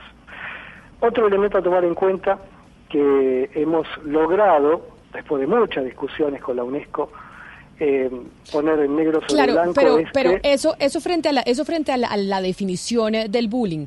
Pero en el caso de Pilar, que nos estaba narrando, oiga, yo fui a hablar con los profesores, los profesores no hacían nada, incluso a veces los profesores conestaban con estas agresiones que debe hacer un papá, porque yo entiendo la definición eh, sociológica, psicológica, etcétera, etcétera, de que es un problema de sociedad, pero lo cierto es que está sucediendo hoy, y hoy, y por eso eran las preguntas que yo le hacía a usted y también al profesor de Subiría, ¿qué hace un papá que hoy tiene esa realidad? Porque cambiar la sociedad la cambiamos obviamente entre todos, pero es un plan a largo plazo. Pero hoy un papá que está llegando a su niño a decirle que esto le está sucediendo en el colegio, ¿qué debe hacer? justamente iba a lo que decías vos. Con la UNESCO eh, tomamos en cuenta una definición, antes se decía algo similar a lo que dijeron en la escuela, que son cosas de chicos. Error, falso, fake news. El bullying es un problema que tienen los chicos que deben resolver los grandes. Los grandes son los profesores, los grandes son los padres y los grandes, lógicamente, después va subiendo, ¿no? Serán los directivos de la escuela, será el, el alcalde de la ciudad, etcétera. Pero en primer lugar, los primeros grandes son los profesores o los maestros que estuvieron eh, en esta situación, que estuvieron involucrados, porque maestro que está dentro de la escuela, cuando ocurre un ataque en la escuela, está involucrado. Por más Claro. que esté dando clases de matemáticas o clases de lengua, está involucrado, tiene que saber qué es lo que pasó inmediatamente. No la, la explicación de, no, en unos días, y si esta chica Pilar se muere, ¿cuál es la respuesta que tiene la madre? Inmediatamente el colegio tiene que parar todo y ver qué es lo que pasó, porque un alumno estuvo al borde de la muerte. Si la Sí. muerte no nos sensibiliza, el profesor recién decía una cosa muy linda, ¿no? Decía que hay que sensibilizar a Colombia que ha vivido una guerra y demás. Les cuento una Señor cosa que decía Voltaire. Voltaire decía, la insensibilidad crea monstruos. Sí. Entonces, si en ese colegio sos tan monstruosos que no pueden parar las clases, cuando una señorita, una chica estuvo al borde de la muerte, entonces, atentos, tienen que mirarse Señor un poco Miglino. al espejo y y ver lo que están viendo. Claro, Eso es lo que hablado... aconseja la UNESCO, eso es lo que aconseja la OMS y eso es lo que aconseja Bullying Sin Fronteras. Involucrarse y encontrar una solución inmediata, porque si empezamos a buscar soluciones a lo largo y a lo lejos, corremos el riesgo Claro. de que esa chica se convierta en un muerto más y en una estadística más. Señor Miglino, hemos, hemos hablado de qué hacer, qué deben hacer los padres y los maestros cuando un niño es víctima del bullying, pero qué hacer pues con el otro problema que es el, el agresor, el intimidador. que por lo general en el caso del, del acoso escolar pues es también un menor de edad. ¿Cuál es la, la sanción o la medida a tomar cuando ese chico se convierte en un acosador? Es una buena pregunta. En, en, general, cuando nosotros decimos que se involucren todos los maestros de la escuela los directivos y los padres, estamos hablando, en el caso de los padres, tanto los padres de las víctimas como el padre de los, los padres de los victimarios. Es muy positivo que los padres sepan, el profesor recién decía que eh, aproximadamente el 50% de los padres golpea con un objeto a los chicos en Colombia. Entonces, es bueno saber cuál es el comportamiento del padre acosador. Nosotros, para que se den una idea, cada día tenemos charlas como esta con personas que están en 20, 20, 22 países. Depende, digamos, cuando las situaciones se ponen complejas. Y vamos con gente que por ahí los padres son eh, presidiarios, gente que está en la cárcel. Damos con padres que son eh, auténticos psicópatas en potencia, como tratan a sus hijos. Y damos con padres que son extraordinarios. O sea, eh, está mezclado. Entonces, la escuela tiene que saber qué clase de padres tienen esos chicos, tanto las víctimas como los victimarios, para saber de dónde viene, cuál es el origen, e inmediatamente conminar a esos padres. Fíjese lo que está haciendo su hijo o su hija. Pero Esta permítame, chica permítame, Pilar, señor Miglino, eso Sí. preguntárselo al profesor de, de Subiría, esa pregunta que usted, Hugo Mario, le hacía, y es, estamos hablando del eh, niño que es acosado, el niño que es víctima, pero también puede haber papás a los que los, a, los que en el colegio le dicen es que su hijo es un agresor, es que su hijo es un bully, su hijo está haciendo eso. El papá, ¿qué debe hacer? Si usted tiene un hijo que le está haciendo bullying a otro, ¿cómo debe manejar ese tema, profesor de Subiría? ¿O qué debe hacer el colegio? ¿Lo de- debe echar al, al niño del colegio? ¿Lo debe apartar? ¿Cuál es el manejo que se debe dar? No, lo, lo, lo primero es entender que debe haber un trabajo grupal. El problema no es la víctima y el acosador. Los profesores que permiten son partícipes. Los padres que incitan son partícipes. Los niños que ven la agresión y no hacen nada son partícipes. Estos problemas solo se resuelven cuando la comunidad participa, cuando los distintos padres, los distintos estudiantes y los distintos profesores. En el caso, por ejemplo, de un muchacho que agrede, son muchachos por lo general agredidos en casa. Son muchachos por lo general insensibles. Son muchachos por lo general muy poco empáticos. Claro. Entonces, si retiramos a los dos, no se resolvió el problema.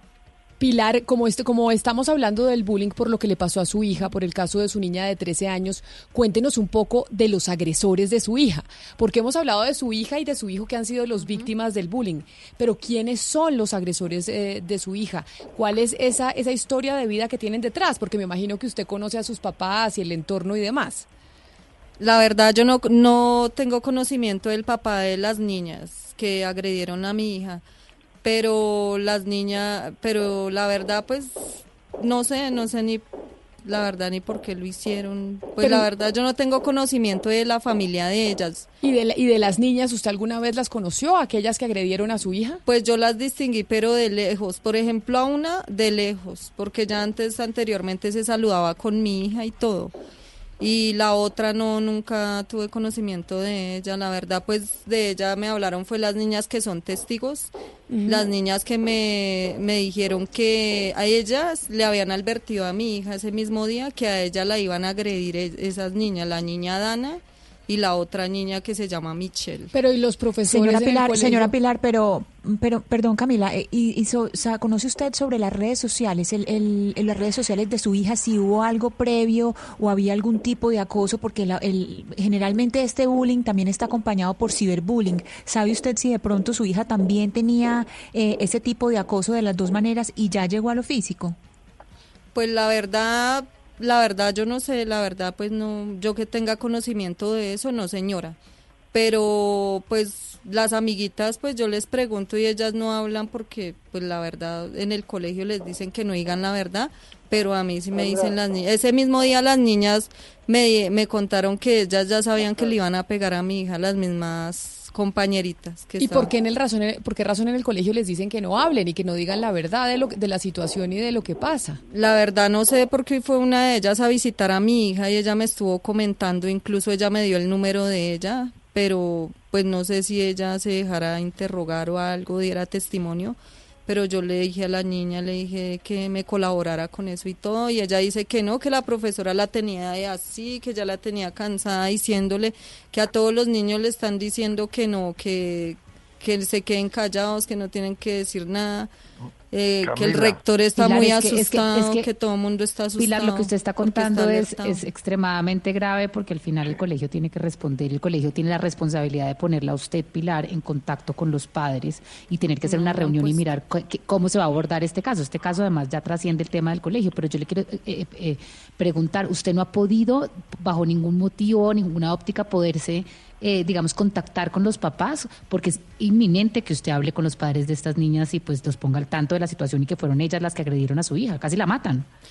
La verdad no, señora, la verdad no, porque pues yo fui al colegio, le puse el caso al rector para que comentándole que mi hija no había ido los días anteriores y él lo único que me dijo, no, ese caso ya lo lleva la coordinadora de la tarde. Ah, yo le dije, sí, fue la profesora también que, ag- que agredieron, que yo necesito hablar con ella, a ver qué fue lo que pasó, que si ella vio. Entonces dijo, sí, ese caso de la profesora y de su hija y de las niñas lo lleva la rectora de la tarde, entonces venga a las doce y media habla con ella, pero ese día, pues la verdad, yo estaba en el hospital y yo le dije, mire, Claro. yo tengo mi hija muy grave, yo ahorita no puedo, yo, le- ustedes tienen mi número de contacto para que ustedes, por favor, estén al pendiente, porque mi hija ahorita pues está en una situación, en un estado muy grave y Pilar, usted habla de que agredieron a la profesora. ¿Quién agredió a la profesora? ¿Las mismas niñas que agredieron a su hija? ¿O Sí, sí. quiénes fueron los que estuvieron detrás de la agresión a esa profesora? Las mismas niñas que agredieron a mi hija, la profesora se metió a defender, es una orientadora del colegio, se metió a defender a mi hija y las mismas niñas la cogieron a piedra y hay testigos de eso, la misma profesora es testigo y todo.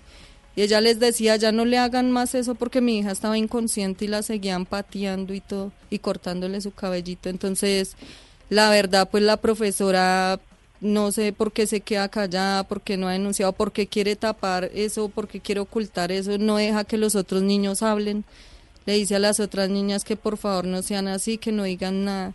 Incluso una de las niñas que agredieron, que agredió mi hija, que la que le bajó los pantalones y todo, ella no volvió al colegio. Y la otra niña, pues también, ella dice que está arrepentida que de lo que le hizo a mi hija, porque ella es consciente de lo que le hizo a mi hija. La otra niña hoy que fue a visitar a mi hija le está dando testimonio de, entonces, de que ella estaba arrepentida por lo que le había hecho a mi hija y, y son conscientes, pero el colegio no quieren, o sea, no, no quiere reconocer que sí pasó. O sea, ellos Pero- dicen que es riña porque ahí en el colegio frecuentemente se presentan riñas por fuera del colegio. Pero esto que le hicieron a mi hija fue dentro del colegio y, y la Pero- verdad pues fueron muchas niñas y, y Profesor casi la Zubiría, matan.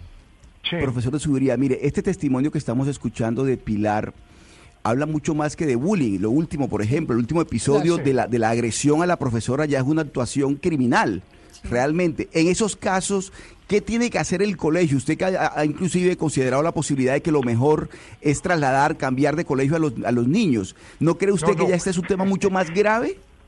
Sí, mira, mi- míralo así. Obviamente, un colegio tiene que suspender clase cuando ha pasado una situación así, pero no para ocultar, sino todo lo contrario, para aclarar, para enfrentar, para sensibilizar, para empoderar liderazgos positivos. Sin embargo, ahorita le planteaban lo siguiente a la madre, que vaya y hable con los padres. No, eso sí no es conveniente. En este caso, la medida y la solución tiene que darse por el colegio. Y si el colegio no responde, tiene que escalar, porque lo que se observa en estos casos es que problemas menores se dejaron agravar. Es que hay que intervenir cuando empieza cualquier tipo de agresión. Por- pero por Ese eso- es el por eso, germen pro- del problema. Por eso, profesor, denos una ruta. Es decir, yo sé que el problema es estructural, que es un tema de sociedad, somos violentos, estamos en guerra, etcétera, etcétera. Pero cuando una mamá como Pilar para que no llegue a pasar lo que le pasó a su hija que hoy está en el hospital por cuenta de la que, que la apuñalaron, le cortaron el pelo, le bajaron los pantalones, bueno, toda la historia que ya conocemos, cuando desde el año pasado llega a contar que le están agrediendo, que le están haciendo bullying, ¿qué debe hacer un papá? Entonces, si no habla con los con el papá de los de los agresores, ¿cuál debe ser la ruta a seguir? No, claro. En, eh, lo primero es ir al colegio, escribir al colegio, si el colegio no responde, escalar a la secretaría para que estos casos no sigan pasando. Sin embargo, sin embargo, yo llamo la atención que no es bueno ver que es que hay una víctima y que hay un victimario. No es bueno. La madre también tiene que preguntar qué pasa en la hija, qué fue lo que generó. Entonces, Pero es que mire, este doctor déjeme inter- interrumpirle un segundo porque usted acaba de decir algo muy importante y es, esto ya es un tema de la Secretaría de Educación. ¿Dónde está el distrito? Están los Si medios de comunicación denunciando un tema de un intento de homicidio y el colegio no responde y dice que no pasa nada, no le dan los nombres de los papás, no le dan los nombres de la niña, permiten que la niña vuelva al hospital a revictimizar a la, a, a- a la niña agredida sin mediación de un psicólogo, sin mediación de las... No, una aclaración. La madre ha dicho que hoy estuvo la alcaldía, hoy estuvo presente, está actuando adecuadamente la secretaría. La secretaría escuché que ya está el proceso interviniendo. Eso es lo que corresponde en estos casos. Claro, pero O sea, cómo, pero, pero cómo hacemos para evitar que llegue hasta este punto? Es que tenemos una niña que la apuñalaron y le cortaron el pelo y está en el hospital y que la venían, le venían haciendo bullying desde hace rato. ¿Cómo Claro. hacemos para evitar llegar hasta aquí? Ya este es un caso extremo Solo- no queremos que suceda más, pero como decía el doctor Istiglio desde Argentina, tenemos el caso de Sergio Urrego en un colegio privado en donde también le estaban haciendo bullying y el niño terminó suicidándose. Y así hay casos en Costa Rica, así hay casos en México, así hay, así hay casos en el mundo entero. ¿Cómo evitar llegar hasta allá? Sí, indudablemente que los maestros, que los rectores, no podemos permitir que estos casos escalen. Indudablemente que nosotros tenemos que intervenir. Cuando un niño pregunta en clase y todos los compañeros se le burlan, hay que entender que eso le puede parecer a uno una broma. No, eso es gravísimo, porque ya se está generando una intimidación. Ya el niño está perdiendo la seguridad para actuar. Y todos los casos de bullying nos muestran que hay una relación de, de- de desequilibrio entre un niño y sus compañeros. Por lo tanto, esto tenemos los mayores que impedirlo. Y para impedirlo, tenemos que convertir las escuelas en espacios de formación, no de instrucción. Y para impedirlo, tenemos que empoderar a los grupos. Los grupos paran esto. Si uno le da el espacio al grupo, el grupo no permite que un, una burla termine en un caso de bullying. Hay que empoderar a los cursos, hay que crear comisionados éticos en cada salón, hay que crear comisionados éticos de los padres de familia, hay que crear comisionados éticos de los profesores. Es un cambio cultural que se puede empezar mañana. Claro.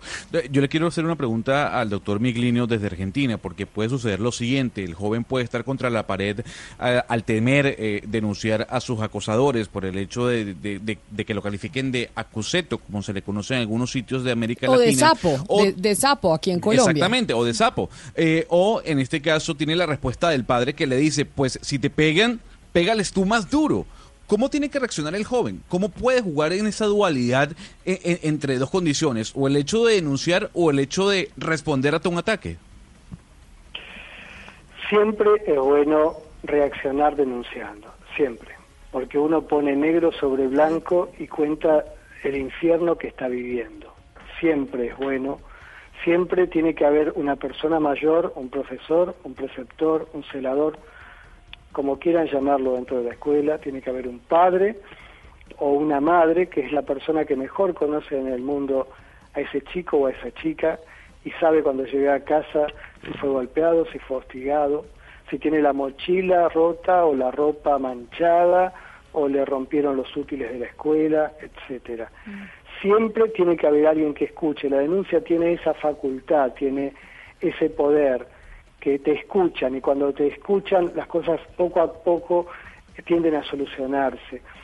Lamento que en este colegio no esté pasando esto, habla muy mal de ese colegio, habla muy mal de ese director o directora y de esos docentes.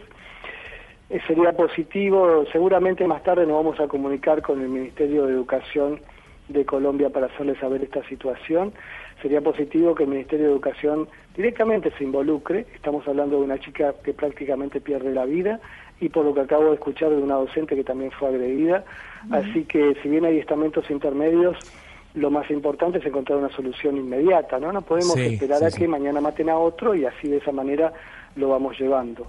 Yo Prove- tengo una nota en un ratito, así que voy terminando. Aprovecho para saludarlos a ustedes, a Blue Radio. Eh, ustedes, ustedes con un micrófono o una cámara, hacen que estas cosas se instalen en un autobús, en una oficina, en una casa, en un hospital, y que la gente sufra como está sufriendo la mamá de Pilar. Y de esa manera están ayudando, están contribuyendo a que el bullying sea aplacado. El bullying es, nosotros lo definimos como la epidemia del siglo XXI. Fíjense el coronavirus como motiva a todo el mundo a tratar de evitar esa epidemia y no contagiarse y no morirse. Bueno, aparentemente el bullying, como les decía recién, mata a 300 personas al año solamente en América Latina y en Europa.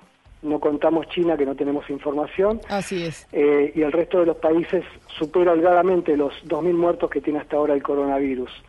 Es decir, en pocas palabras, el bullying es un problema que padecen los chicos, pero que tenemos que resolver los grandes.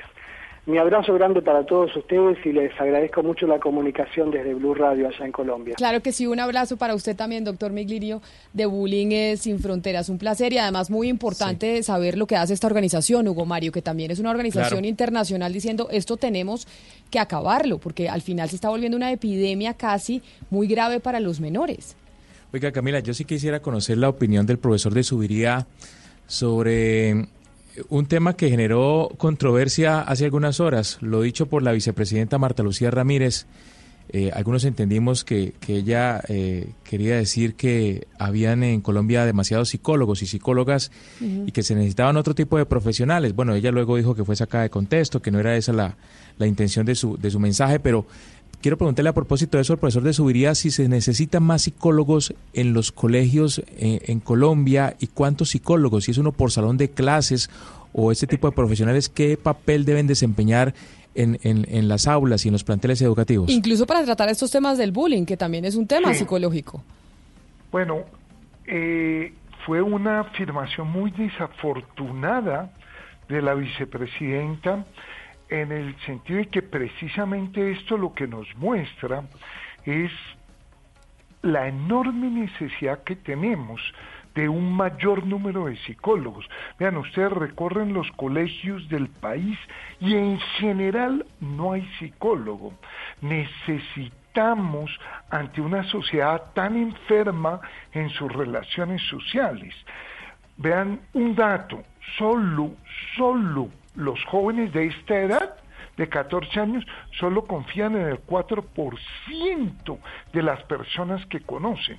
Tenemos muchos problemas de interacción y los psicólogos nos podrían ayudar. Esto no nos lo van a resolver los técnicos, que qué bueno que haya técnicos, pero no nos lo van a resolver. Necesitamos psicólogos en todos los colegios muy activos, necesitamos cátedras de paz, necesitamos volver las escuelas espacios muy pacíficos y podemos hacerlo. Y les puedo asegurar que las escuelas son espacios en general mucho más pacíficos que todos los demás. Las calles son un problema, los hogares son un problema, los lugares más pacíficos son las escuelas. Así es. Desafortunadamente pasan casos tan graves que se dejaron escalar, pero sí necesitamos psicólogos que nos ayuden, que oigan a los niños, que medien en estos casos, que orienten a los profes cuando empiezan a aflorar estos problemas. Profesor Julián de Subiría, como siempre es un placer contar con usted, contar con su sabiduría, con su experiencia en términos educativos y hoy que estábamos hablando del bullying, pues eh, nos parecía más importante aún. ¿Usted cree que estamos perdiendo la batalla contra el bullying? Mi última pregunta antes de despedirlo. Eh, no, yo no creo.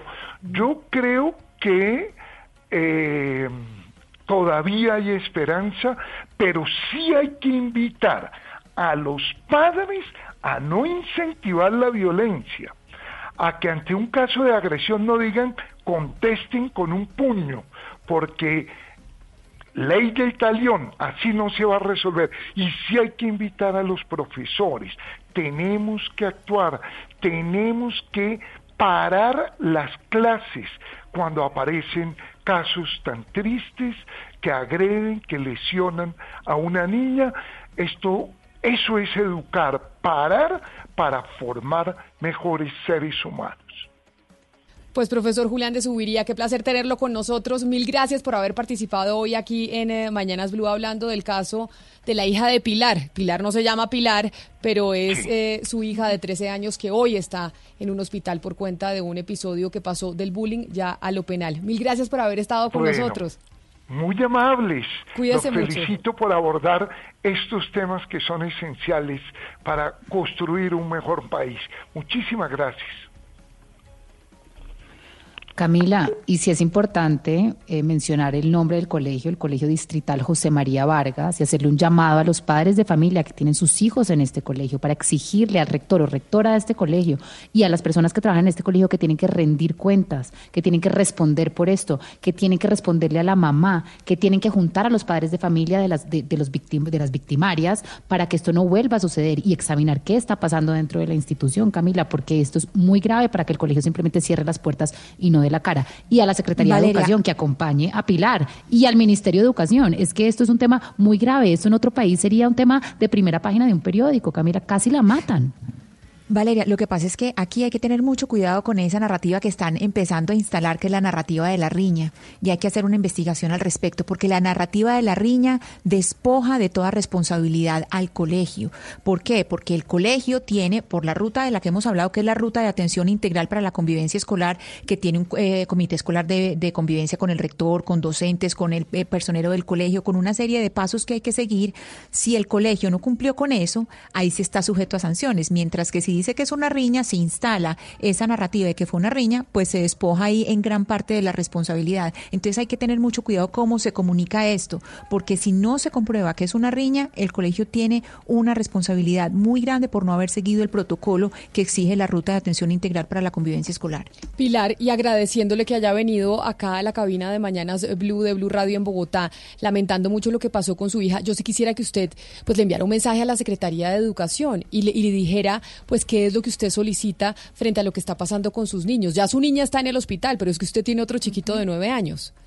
Sí, señora, yo lo único que les exijo, les pido el favor es que me colaboren para, para conseguir otro colegio para mis hijos y que sea muy pronto porque son muchos días de clase perdidos, por lo menos el chiquito, el de nueve años tiene miedo de seguir yendo a este colegio, porque también ha sido víctima, víctima de bullying.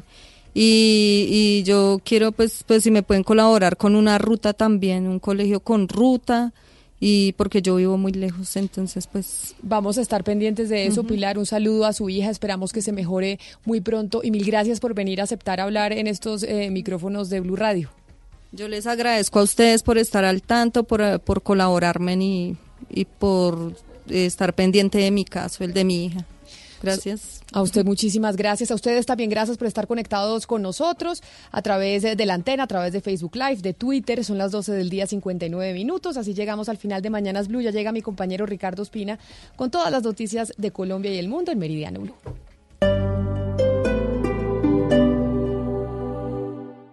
No es lo mismo ver un Mercedes-Benz de lejos que sentirlo, antojarse que comprarlo, soñarlo a tenerlo. Y esta es la oportunidad para vivir otro cuento en Bogotá. Te esperamos del 14 al 23 de febrero en el Auto Show Mercedes-Benz 2020. Ven y aprovecha oportunidades únicas por tiempo limitado. Centro Comercial Unicentro Parqueadero Entrada Principal por la carrera 15. Mercedes-Benz, the best or nothing.